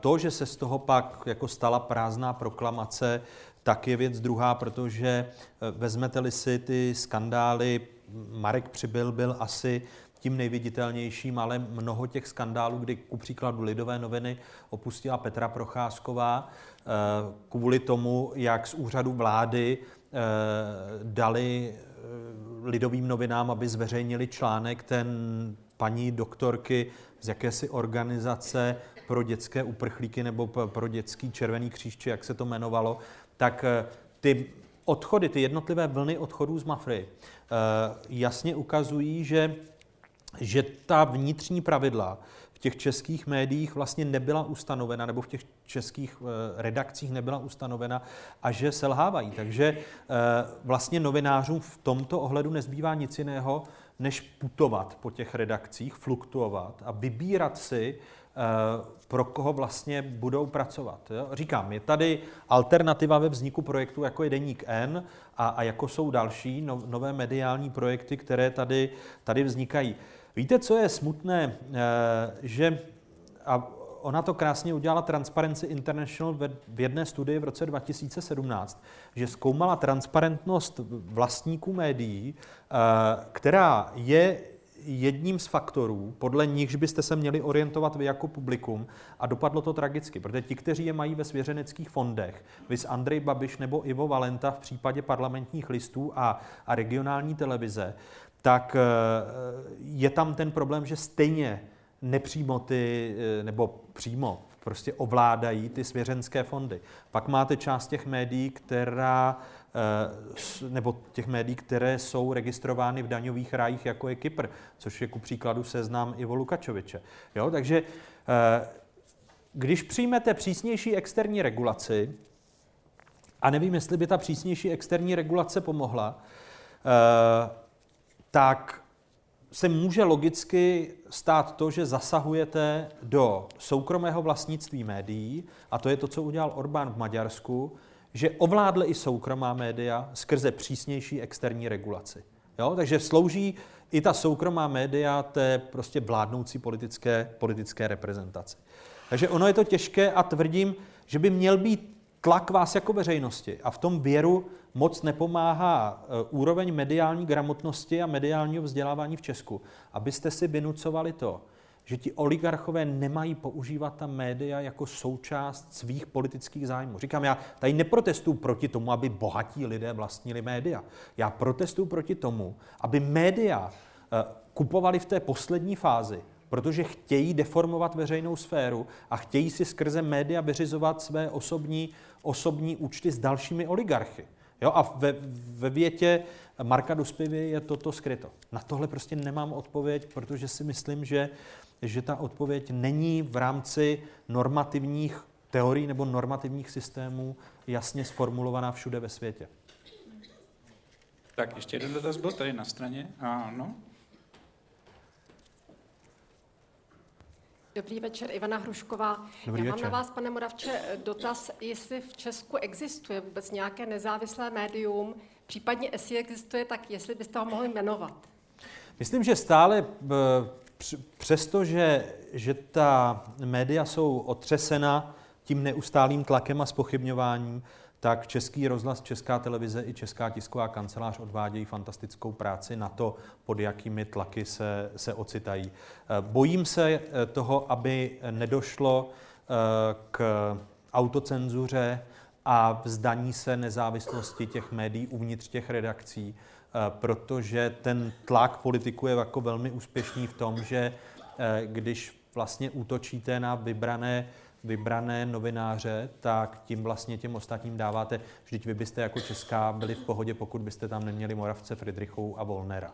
Jo? A což pak může vést k té konformitě ve spravodajství a, a právě k tomu úplně stupidnímu vyvažování, eh, kterého jsme občas, občas svědky. Eh, a pak si myslím, že u těch médií, eh, která jsou vlastně na těmi oligarchy, je zajímavé je číst, protože tam vlastně zjistíte, jaké jsou jejich zájmy v tom, o čem nepíší. Jo? A, a já se snažím jako občan si, a, a musím to vlastně dělat i jako profesionál, že čtu uh, obrovské množství těch zdrojů z nich si skládám obraz toho reálného, reálného světa. Ano, jsou weby jako které jsou označovány jako dezinformační, které nečtu, ale i když nechci, tak ke mně dolehnou přes Twitterový účet, protože část novinářů je natolik masochistických, že si to sdílí a přeposílá. A tím tomu dávají daleko větší důvěru, eh, protože jak jsem nechtěl se příliš vyjadřovat k, Jiřímu, eh, k Jaromíru Soukupovi, tak to se týká Jiřího Ovčáčka. Já si myslím, že vlastně jim to vyhovuje, že, že je na ně upírána ta pozornost, protože oni vám vstoupí do veřejného prostoru jako exoti, kterým při eh, suzujeme větší váhu, než ve skutečnosti mají. Jo? A, a, a média jako tím, že Jiřího Ovčáčka zvou. Já jsem říkal, kdyby se tak jako Ovčáček chovali ostatní mluvčí, A, a je to přesně i schizma české televize, kdyby mluvčí Andreje Babiše, my neznáme mluvčího vlády, nebo mluvčí vlády, protože se chovají korektně a jsou státními úředníky. Ale kdyby všichni mluvčí se chovali tak jako Jiří Ovčáček, tak Česká televize vysílá tiskové konference těchto jako obskurních figur a tím jim dává větší váhu, než ve skutečnosti mají. A tím se z toho stává norma a zvykáme si na to. Jo, takže ona za to mohou i média, protože si je stvořila. A, a tam si myslím, že, že tomu média veřejné služby mají, mají bránit a mají to ostatně v kodexech, mají kultivovat veřejnou sféru. A, a, a tak. Takže jestli mám... A určitě. Musíte počkat asi na mikrofon. A z těch never, neveřejnoprávních, jestli existuje nějaké nezávislé médium, kterému byste vy důvěřoval? Podívejte, já kombinuju, kombinuju, protože zpravodajsky si myslím, že velmi dobře funguje právo. Byť je zaměřeno ideově, že hájí ty, ty levicové, levicové pozice, pak čtu hospodářské noviny. Mrzí mě, že se bulvarizuje Mladá fronta, protože pro ní je těžké vlastně jako řešit toho vlastníka. Takže eh, z Mladé fronty si myslím, že se právě kvůli vlastníkovi a útokům eh, na Mafru, že jsou, že jsou jejich tituly vlastněny Andrejem Babišem, tak si myslím, že tady vlastně nám vznikl uh, druhý bulvár vedle Blesku a, a to je Mladá fronta. Takže já, protože bulvár si čtu, uh, když mám někdy čas na, uh, v těch jiných místnostech, takže občas tam, občas jako jo, ale že bych byl pravidelným čtenářem, tak ne. Ale ale u těch hospodářských novin, Deníku N, Eh, práva eh, a lidovek, protože ty si myslím, že si drží svoji úroveň v rámci, v rámci Mafry, ale odfiltrovávám eh, to, co, to, co jako někdy ty, ty politické obsahy a, a komentáře.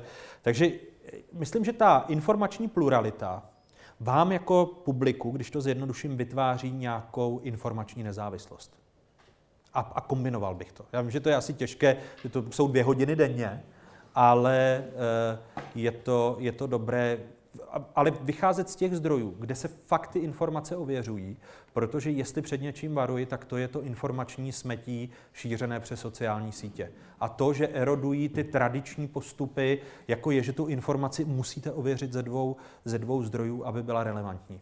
Jestli takhle stačí ta odpověď. Já děkuji. Tak Václav, jestli máte ještě síly, tak se zase puste na chvíli do elektronických otázek. To skvěle, jak mě moderujete. Tak my máme eh, hodi, hodinu a půl. Počítám správně, jo? Že, že cca.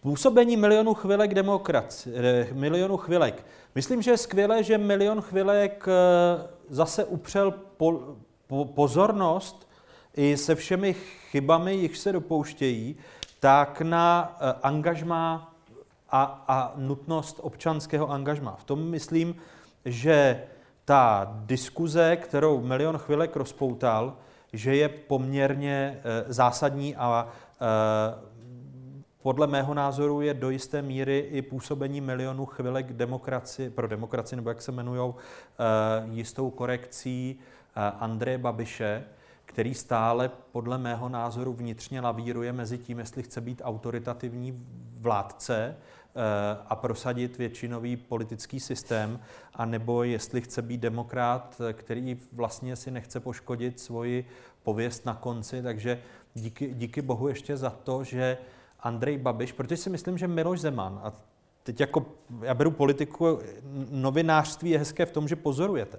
Já si říkám, to musí být Miloš Zeman vlastně částečně musí být nešťastný z toho, že už mu ubývají síly, to je první věc, protože kdyby byl o 20 nebo o 10 let mladší, tak to rozjede ještě ve větším stylu.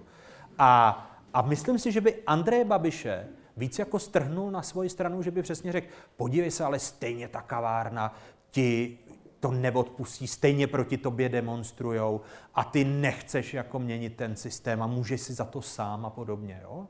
Takže tohle si myslím, jako chtěl bych být mouchou a pozorovat jejich eh, jednání v Lánech, ale myslím si, že Miloš Zeman jako musí spílat Babišovi, že si to kazí a že by měl být stejně drsný, jako je Miloš Zeman. Jo? Že mu úplně jedno, jestli existuje nějaká ústava a, a podobně. A v tom, v tom díky bohu za, za jistý korektiv, eh, kterým to veřejné angažma a schopnost veřejnosti se mobilizovat v té veřejné sféře vlastně funguje.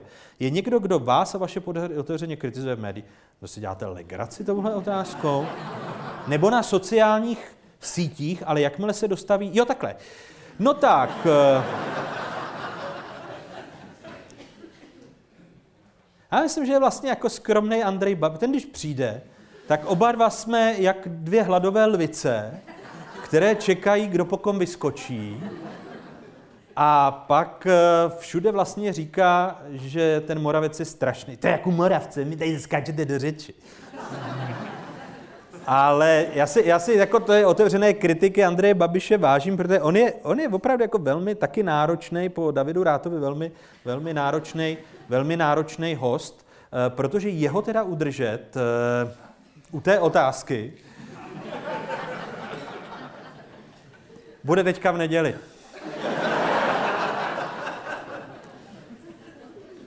Jak často vystupujete ze své komfortní zóny, co bylo to největší vystoupení za poslední rok? No, já mám pocit, že vystupuju furt, protože tím, jak eh, se, jak když se stanete součástí eh, toho veřejného prostoru, eh, tak beru jako komfortní zónu v tom, že se dopouštím a vystupuju z těch věcí, které bych dříve nedělal. Tak já bych třeba dříve opravdu jako nevzal politikovi svoji výplatnici, ale začínám si z mnoha věcí jako dělat takhle graci a jsou mi jedno, že tam vystupuju z té komfortní zóny a, a možná se tím i sám bavím, což je zvláštní, eh, zvláštní to. Eh, tečka. Jak vypadá vaše příprava na otázky? Je kontinuální a, a uskutečňuje se celý týden a největší nápor je pátek, eh, pátek, eh, sobota, kdy pročítám takové dvě dizertace, přibližně těch 200 stránek na každou tu část eh, otázek, eh, které se týkají těch jednotlivých témat, které, které zazní. Takže to je ge, geocaching, to je coaching, co to je? To já se přiz... Geocoaching, já, nevím, já se přiznám, že vůbec nevím, co to je teda. Co, to je? To je část dnešního publika, to jsou takový lidé, kteří hledají poklady pomocí GPS a, a tváří se přitom...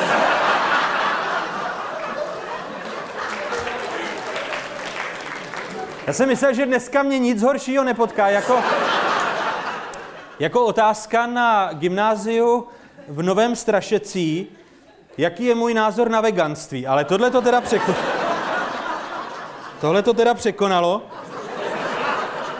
Tomu, kdo se na tu otázku ptal, tak bych odpověděl, že takhle mladý jsem v životě nebyl. E, to je nějaká hra, to se hraje na tom, jo, na apce. Nebo, na, na čem? Jak, jakže?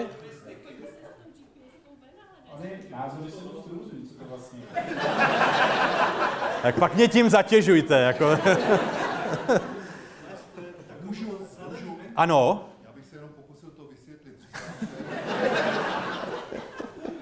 že satelity, které stojí několik miliard dolarů, se využívají k tomu, aby jsme našli krabičku v lese.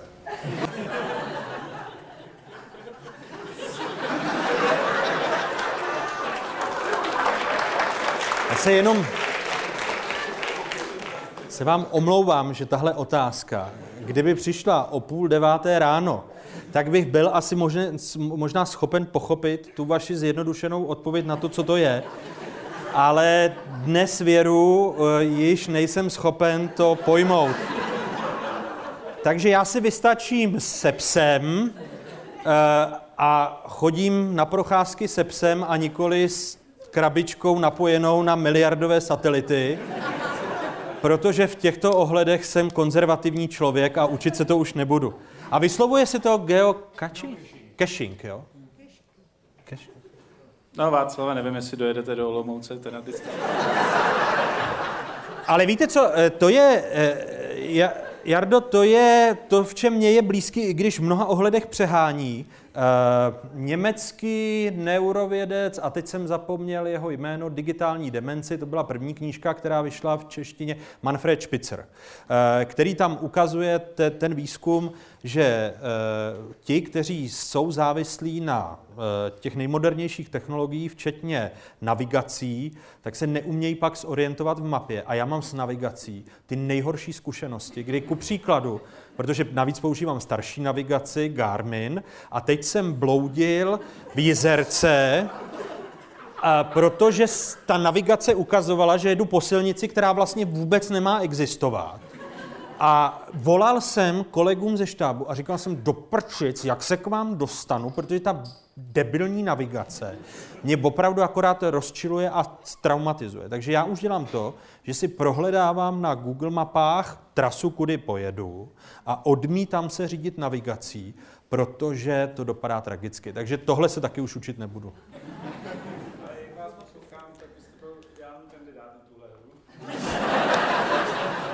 A teď jste to zase jako otočil v tom, že už mě to začíná zajímat.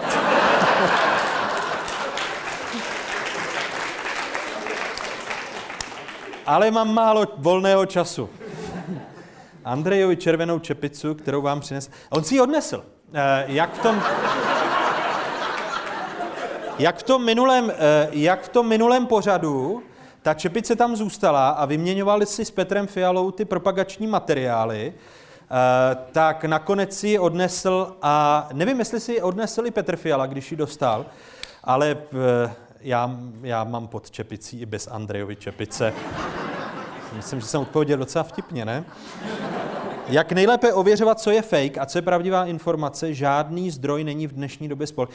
Nechci říct, že bych souhlasil s tou druhou větou. Ano, myslím si, že eh, ta menší spolehlivost zdrojů může souviset s tím, že novináři mají čím dál méně prostoru pro ověřování z jednoho prostého důvodu. Že se z mnoha násobil distribuční prostor a těch chyb, kterých se dopouštíme jako novináři, a tady nás budu brát eh, v ochranu, tak eh, to množství prostoru, který musíme naplnit, tak eh, je obtížného, je obtížného nebo dostat tomu tak odpovědně, že byste si měli šanci toho třeba ověřit ze tří zdrojů. Jo, protože je i v těch médiích, bohužel zase pod vlivem sociálních sítí, upřednostňována rychlost před přesností. A, a přál bych si, aby zase ten náš tlak jako konzumentů e, mediálních obsahů byl na přesnost před rychlostí. Ale ta logika toho e, v zahraniční literatuře to je popsáno jako e, turbo news nebo Twitter efekt, že všichni musíme na všechno reagovat. A vyvolává to tu afektivní komunikaci, ale zároveň budu brát nás opravdu jako v ochranu, že existují ty spolehlivé zdroje. Ta tradiční žurnalistika, datová žurnalistika, která dříve či později se v České republice podle mě taky rozšíří, byť tady jsou jenom zatím ty první pokusy, které dělá český rozhlas. Je veřejně známo, že nechodíte k volbám. Proč? Abych nestranil tomu, koho bych volil, protože bych na ně byl drsnější. Eh, to je důvod, proč k těm volbám nechodím, protože asi bych byl kritičtější k té politické straně, kterou bych volil. Já nechodím k těm celorepublikovým, ale jako občan, který stále je, má trvalé bydliště v Letohradě, tak chodím k těm našim lokálním volbám. Jak byste ohodnotil, poslední fokus předsedo, jak byste ho, Jardo, ohodnotil vy? Jestli tady Jarda se k tomu přihlásí. Ano. Já jsem se to fokusovat s vámi a je to téma, které se mi bylo, se mi strašně líbilo. Jak ho Pavel i Zuzana Čaputová o tom, jak se to téma myslí vážně v České republice porovnání na porovnání na Slovensku. No a, a myslím si, že Pavel Rychecký už nikdy nepřijde, protože to, co se strhlo, uh, ku příkladu v parlamentních listech a podobně, tak bylo neuvěřitelné. Jo? Mě pobavily eh, zase některé výroky eh, členů Rady pro rozhlasové televizní vysílání, respektive jednoho člena pro eh, Rady pro rozhlasové televizní vysílání, který řekl, že to byl nevyvážená debata. Takže on už začíná popírat funkční zařazení těch hostů. Takže já mám jako vyřadit prezidentku Slovenské republiky, protože to prý byla nevyvážená diskuze. Jo, a tohle opravdu jako... To, ta dezinterpretace vyváženosti eh, přispívá k tomu, že tady tíhneme autoritativnějšímu pojetí, pojetí té, té demokracie, respektive to, to je protimluv, ale k autoritativnějšímu e, způsobu organizace politického systému a, a médií. E, takže pro mě to nadšení, to, to že dovedli, e, dovedli asi tři minuty tleskat ta pětistovka studentů, která byla v betlémské kapli, pro mě bylo daleko větší ocenění a myslím i pro hosty, než to, co se strhlo na těch podivných, podivných serverech. Nejlepší model vlastnictví a provozu soukromých médií, no podívejte, my ještě budeme vzpomínat a dneska si všimněte, že vzpomínáme na zahraniční vlastníky soukromých médií, protože jim šlo vlastně jenom o biznis, byť se mi to nemuselo líbit, ale oni neměli zájem v politickém a veřejném prostoru v České republice. Takže e, myslím, že se slzou v oku se může vzpomínat dnes na většinové zahraniční vlastnictví médií, které přišlo v České republice eh, po, roce 1993 u těch novin a trvalo vlastně do nákupu Andreje. Máte časy přečíst knížku? Když čtete spolu. Mám a baví mě čím dál víc, protože se čím dál méně koukám na televizi. Takže, eh, ale vybírám si v poslední době knížky, které Eh, které doporučuji studentům, protože mi přijdou inspirativní a nutí mě přemýšlet nad tím, jestli eh, tu svobodu v pozitivním slova smyslu si uhájíme nebo nikolivěk. Takže eh, teď mojí oblíbenou knížkou, kterou jsem v posledních dvou letech držel několikrát v ruce, tak byl Erich Fromm Strach ze svobody, knížka a další knížku, kterou mám velmi rád a která vlastně vychází z ekonomie, ale myslím si, že ji můžeme promítnout i do světa médií, je Daniel Kahneman, který je nositelem Nobelovy ceny za ekonomii a jeho knížka Myšlení rychlé, myšlení pomalé. A pak jeden z hostů Fokusu, a, a už ani nevím, kdo to byl, mi zmiňoval, jestli znám knížku Nejta Silvera, Signál a šum, a tím mě přivedl k taky, jako k téhle zajímavé knižce. Ale co jsem si teď naposledy přečetl a knížku, kterou považuji za zajímavou, je Timothy Snyder a zapomněl jsem její název. Cesta k nesvobodě? Cesta k nesvobodě, děkuju. Takže jo, č...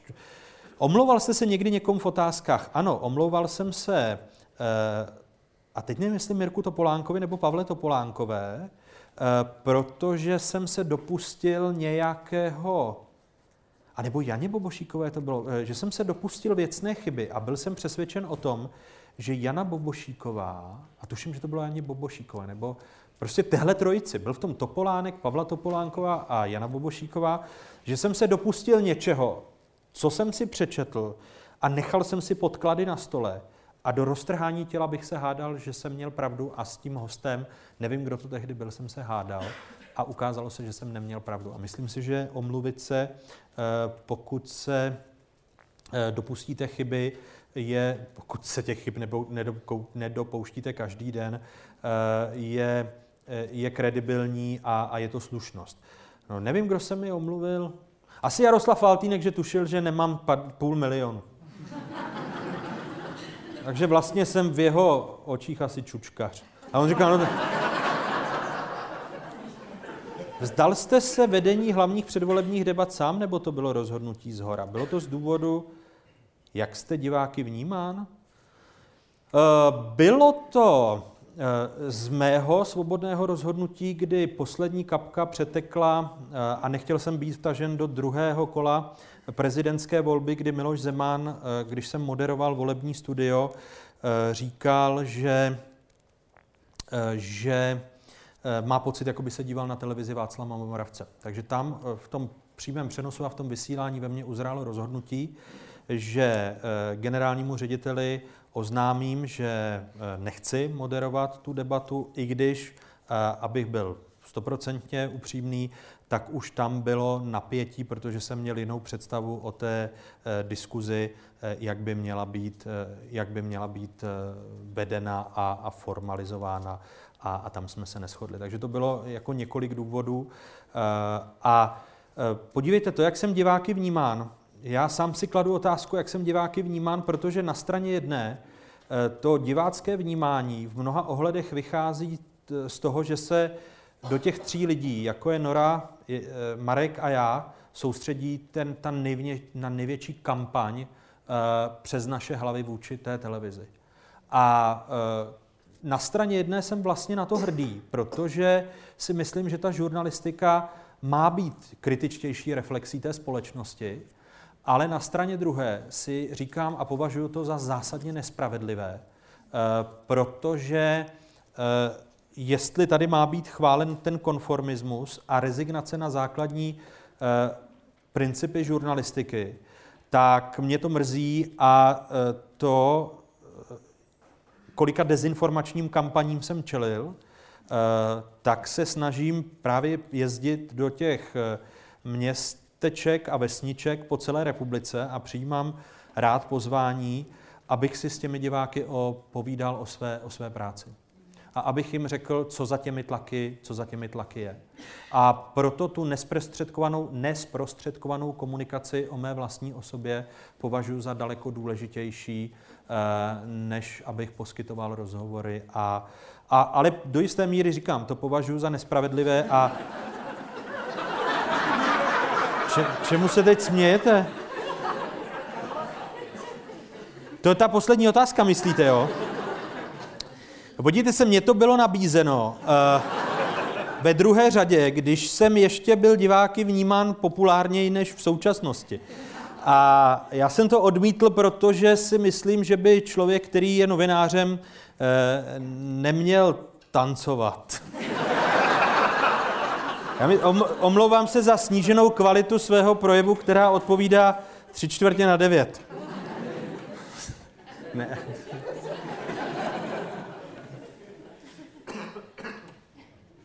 Tohle je zajímavé. Ta no name. Dle vašeho názoru existuje včera politická strana, která má opravdový zájem na neustálém zlepšování vzdělanosti celé populace. Víte, co se obávám? Že to téma totálně nechávají stranou. A vracím se dneska k té skvělé debatě, kterou jsem měl s gymnazisty v Novém Strašecí, protože jsme se bavili o jejich angažovanosti ve veřejné sféře.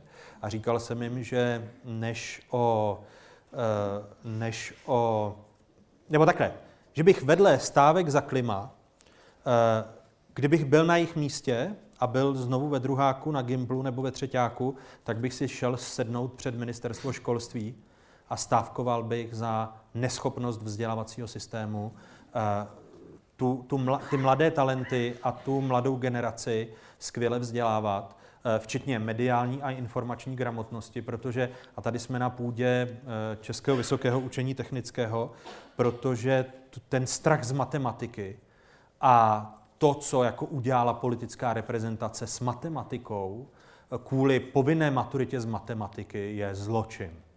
A, a myslím, že to je jeden z mnoha zločinů, který se týká vzdělanosti. A děkuji za tu otázku no eh, celé populace, protože v souvislosti s informační a mediální gramotností si myslím, že tady je zásadní problém.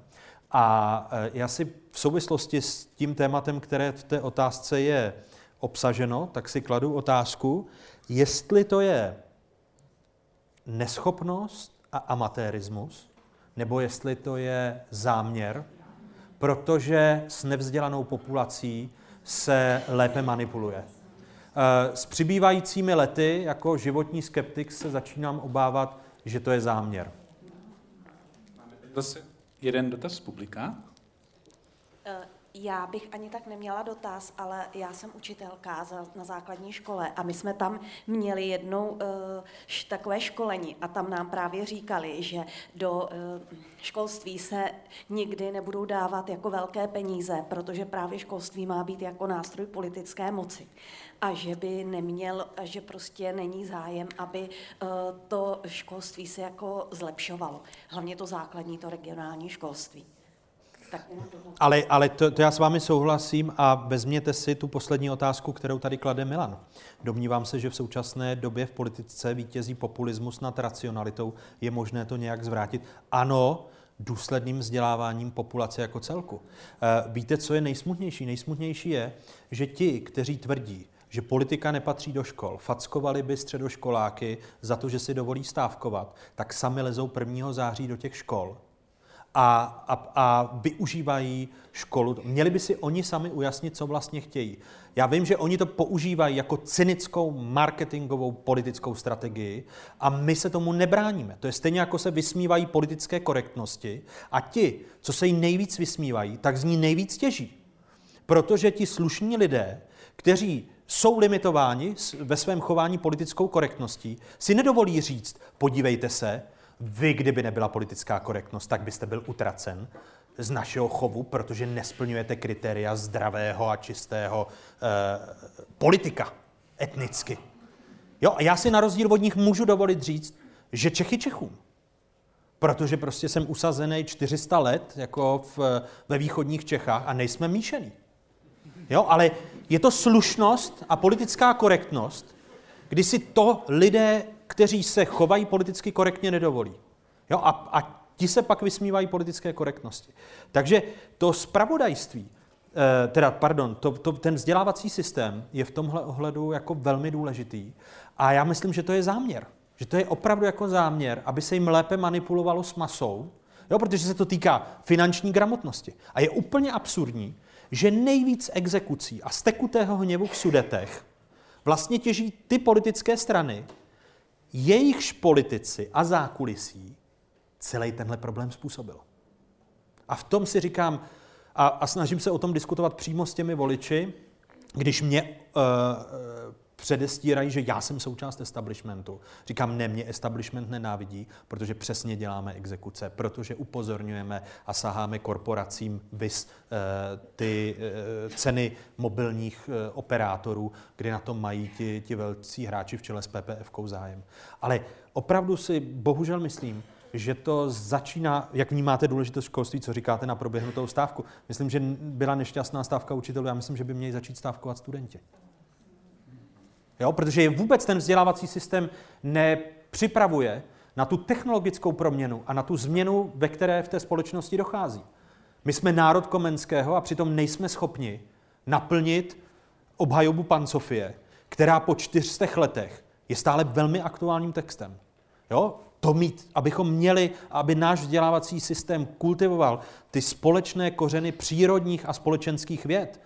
A, a říkám to, co se odehrává, ta dnešní generace, vy, vy co tady studujete na ČVUT, tak eh, míra interdisciplinarity v rámci toho digitálního světa by měla být daleko větší, než ve chvíli, kdy my jsme vstupovali do školních škamen a, a podobně. Ale namísto toho, tady oni deformují a destruují vzdělávací systém, a mrzí mě, že to pro politickou stranu, nebo pro žádnou politickou stranu to vlastně jako není, eh, co se týče reálných kroků, zásadní politické téma.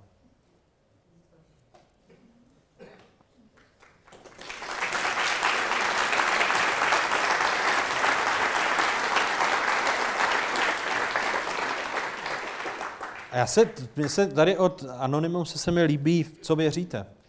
Ve slušnost a zdravý rozum. Je to čím dál těžší, ale věřím.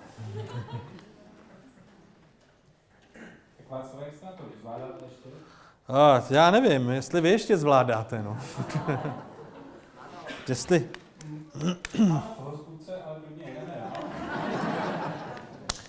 Proč jsou ve spravodajství většinově zastoupeny negativní zprávy? No, protože to je logika, bohužel je to logika, logika žurnalistiky. Eh, byť se žurnalistika snaží tomu bránit eh, v mnoha ohledech, tak víte, co bylo nejhezčí? Tady já vždy dávám k dobrému, eh, než nastoupily people metry, to je to elektronické měření sledovanosti, tak všichni sledovali dvojku a dokumenty v těch deníčcích. Jo? A pak přišla televize Nova Vladimír Železný, zavedli se, eh, tuším, v 96. v 97.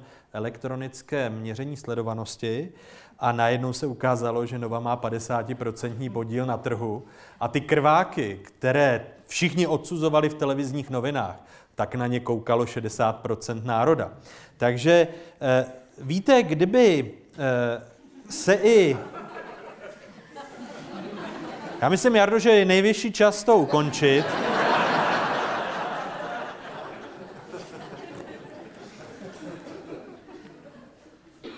Marku, já sice někdy jsem hovado, ale stále si myslím, že mám své hranice.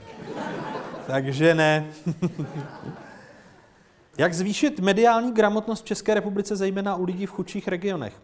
Eh, u těch, kteří už jsou mimo školu, tak eh, si myslím, že je klíčové v rámci knihoven a v rámci té infrastruktury, která v této zemi je, tak, eh, tak na to, na to uh, klást důraz. No, to znamená uh, vstoupit s těmi lidmi do diskuze a, a využít toho a myslím si, že třeba právě síť knihoven nebo uh, tyto tyto entity by v tom mohly sehrát zásadní roli, ale obávám se, že tu mediální výchovu a mediální gramotnost příliš nerozvíjí ani, a zase jsme u toho vzdělávacího systému.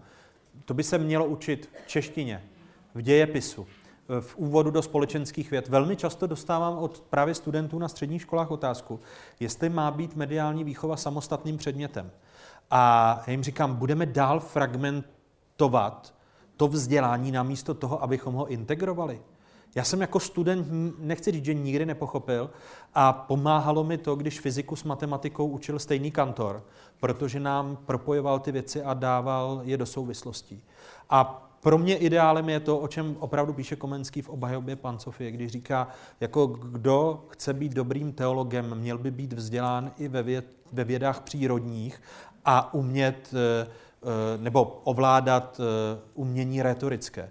A tam se obávám, že prostě na ty studenty klademe čím dál větší nároky v tom, že jim to fragmentujeme a namísto toho, abychom jim ukazovali, že ten svět je dostatečně komplikovaný a komplexní a měli bychom se pokoušet o pochopení komplexity světa. Ale celý ten vzdělávací systém je, opač, je otočený a je postavený zcela opačně. Jo? Já bych dokonce jako revolučně udělal to, že bych na středních školách učil opačně dějiny. Že bych je učil od novodobých dějin e, směrem to, aby, aby neopakovali třikrát pravěk a nedostali se k pochopení toho, v jaké společnosti žijeme, proč se Čína znovu stala ve, velmocí na vzestupu, proč se setkáváme jako s úpadkem Spojených států amerických a s úpadkem západní civilizace. No ale kdo jim to vysvětlí? Jo, protože přesně ta chronologie v, dě, v dějepise a, a většina dějepisářů, a to jsme přesně u toho občanského strachu, se vám bojí eh, kvůli stížnostem rodičů, že přece jako, co si to dovoluje jako dějepisář interpretovat dějiny. Tomu nepřísluší. Jo? A dostáváme se k tomu, že oni se vyhnou moderním dějinám, včetně transformace, protože vlastně řeknou, no tak to si nastudujte, nebo to už nemáme čas, tu látku jsme neprobrali. Takže skončí u druhé světové války. Jo? A jaká je dnes úroveň studentů žurnalistiky? Dobrá. Jednoho tady mám. E, přímá komunikace s Andrejem Babišem. Já myslím, on, on je opravdu... Andrej Babiš je neproniknutelný, zvláštní, eh, je jedna z věcí, kde ho obdivuju, protože si říkám, jakou kapacitu on má. Protože na to, eh, kolika mikromanagementovým věcem, a ono to souvisí s jeho diářem. On si sám vede diář, jo, kde si gumuje, nosí sebou ten diář. A říkám, jak může řídit zemi, když on si sám řídí ty schůzky, jako jo, sází ty sisle, že jo, a jo, tak muž mnoha řemesel. Jo?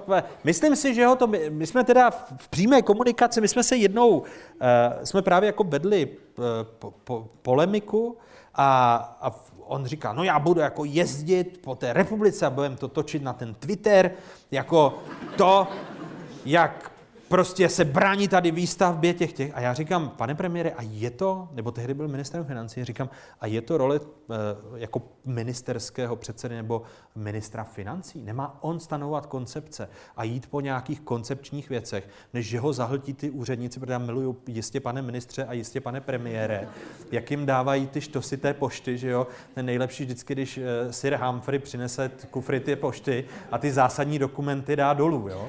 A a, a do toho si promítám tu českou politickou situaci a v tom ta přímá komunikace s Andrejem Babišem, eh, na ní někdy musíte zařvat taky, aby poslouchal, to je taky jako zajímavá věc. A, a, a, a jako eh, teď nechci, abych ve vašich očích působil jako člověk, který eh, se zabývá paranormálními jevy, ale Andrej, Andrej Babiš hrozně energeticky vysává. A e, já jsem, když jsem ho měl poprvé a po druhé, tak jsem si vlastně jako říkal, jak na Andreje Babiše, abych nebyl po jeho odchodu ze studia úplně vysátej, protože on jak umí jet, že si mu položíte otázku, on na ní neodpoví. A teď jako skončí, že se zeptáte na e, poplatky ve zdravotnictví a on je na D1 a my to řídíme. My to řídíme, jo, to prostě jako není možné, takhle ta D1. Já jsem teďka jel právě po té D1, protože budeme kupovat ty nové vrtulníky, jo. Ale víte, víte, ale víte, co je nejhorší? Že moderátor diskuzního pořadu v České televize je hodnocen od toho, aby vlastně jako udržel diskuzi, ale zároveň se mu tam ukazuje, kolikrát přeruší ty mluvčí. Ale ty analýzy neskoumají, jestli ten mluvčí odpovídá na ty otázky. A to je, to je jako zásadní problém. A snažil jsem se Mediatenoru, což je ta agentura, která dělá obsahovou analýzu, říkat, a my jsme tady jako kritizováni, že některým politikům skákáme výrazně do řeči. Ale vy e, řešíte následek, ale neřešíte příčinu. Jo, takže v tom si zvyknout, no teď se těším, v neděli bude, bude, bude s, Petrem, s Petrem Fialou, takže proč bych kandidoval na prezidenta? Šved se má držet svého kopita. Takže já si vážím těch politických profesionálů, kteří na prezidenta kandidují a v životě bych na prezidenta nekandidoval. Marek, dobrý den, jak jste reagoval na výsledky voleb nového vedení TOP 09. Je podle vás žen v politice dostatek? Eh, ta otázka je návodná a asi nečekáte jinou odpověď, než že není. Eh, myslím, že je nedostatek žen v politice a mrzí mě jedna věc, když ženy v politice začnou přebírat mužské vzory chování eh, a tam si myslím, že to ženám v politice pak ubližuje. A tady budu eh, nevyvážený. Myslím si, že Zuzana Čaputová v té betlemské kapli nadchla to mladé publikum, protože byla úplně normální. A tam jsem si uvědomil zase jako energeticky z toho, jak, jaké, jaká atmosféra v té betlemské kapli byla, že vlastně to publikum jako, protože to byly, to byly fakt tři až čtyřminutové ovace těch studentů.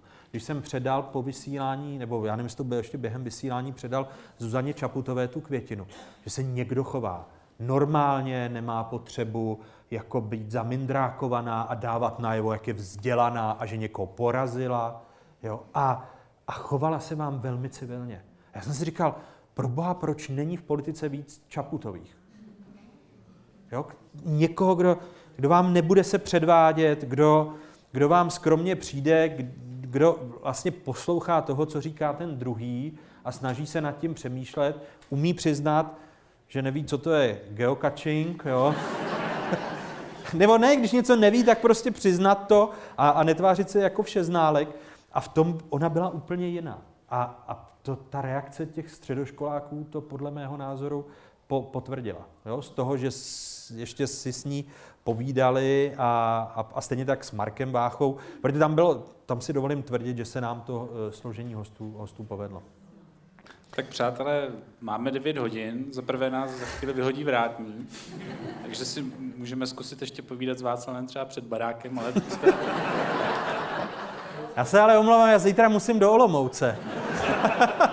to je druhá věc, že máme s Olomoucí docela dobré vztahy, ne, bychom se je pokazili. Tak přátelé, pojďme na poslední dotaz. Dotaz z publika. Předveďte se. Jste to tak hezky zarámoval, Jaroslave, že, že, už, že už není zájem. Jo, už máme, posílám. Predikce, tady někdo chce predikci. No já tak na odlehčení, jak to máte s tím veganstvím teda?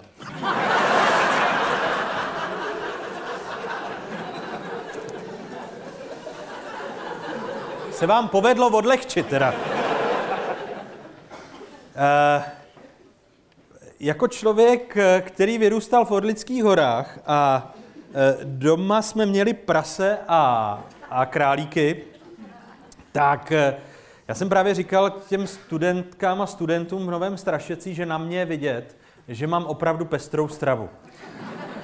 A čím dál víc tenduji k tomu sladkému a, a podobně. Ale ví, ví, tak abych to zakončil taky veselou historkou, tak já jsem naposled veganskou stravu, což jestli se nemýlím, je vyloučení veškeré živočišné, živočišných prvků ze stravy, tak eh, Petr Wachler, eh, dlouholetý prezident České filmové a televizní akademie, eh, který dělal České lvy a ještě televizní cenu Elza, kterou když jsem dvakrát dostal, tak v Lucerně byl raut a protože Petr Wachler je vegan, tak to byl veganský raut.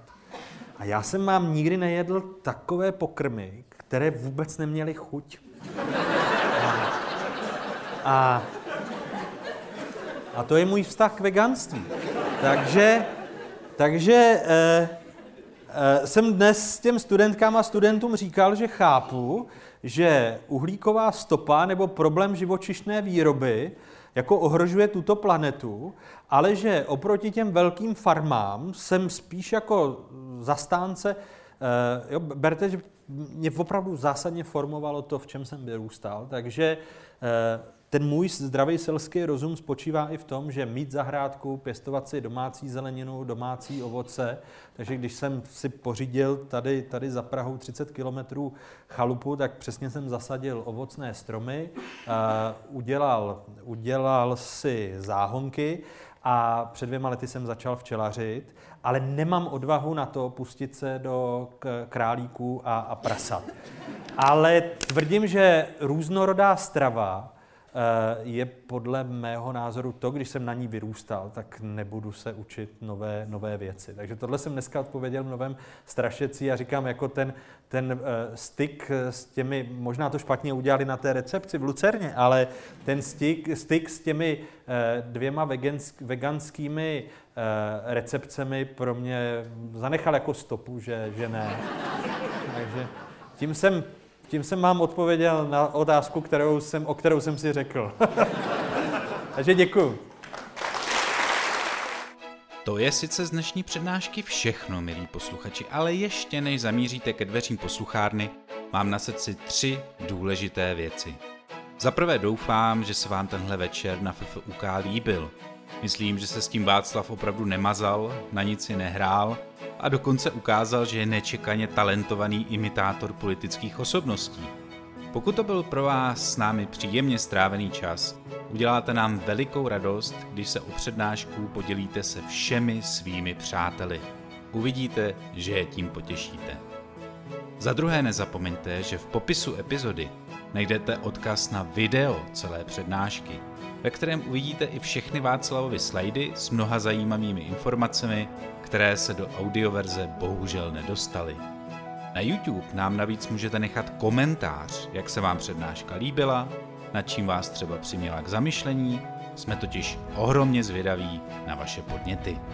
A hned o kousek níž v popisu epizody je link na náš web, kde najdete spoustu zajímavých odkazů k přednášce, nejlepších citátů a dalších libůstek.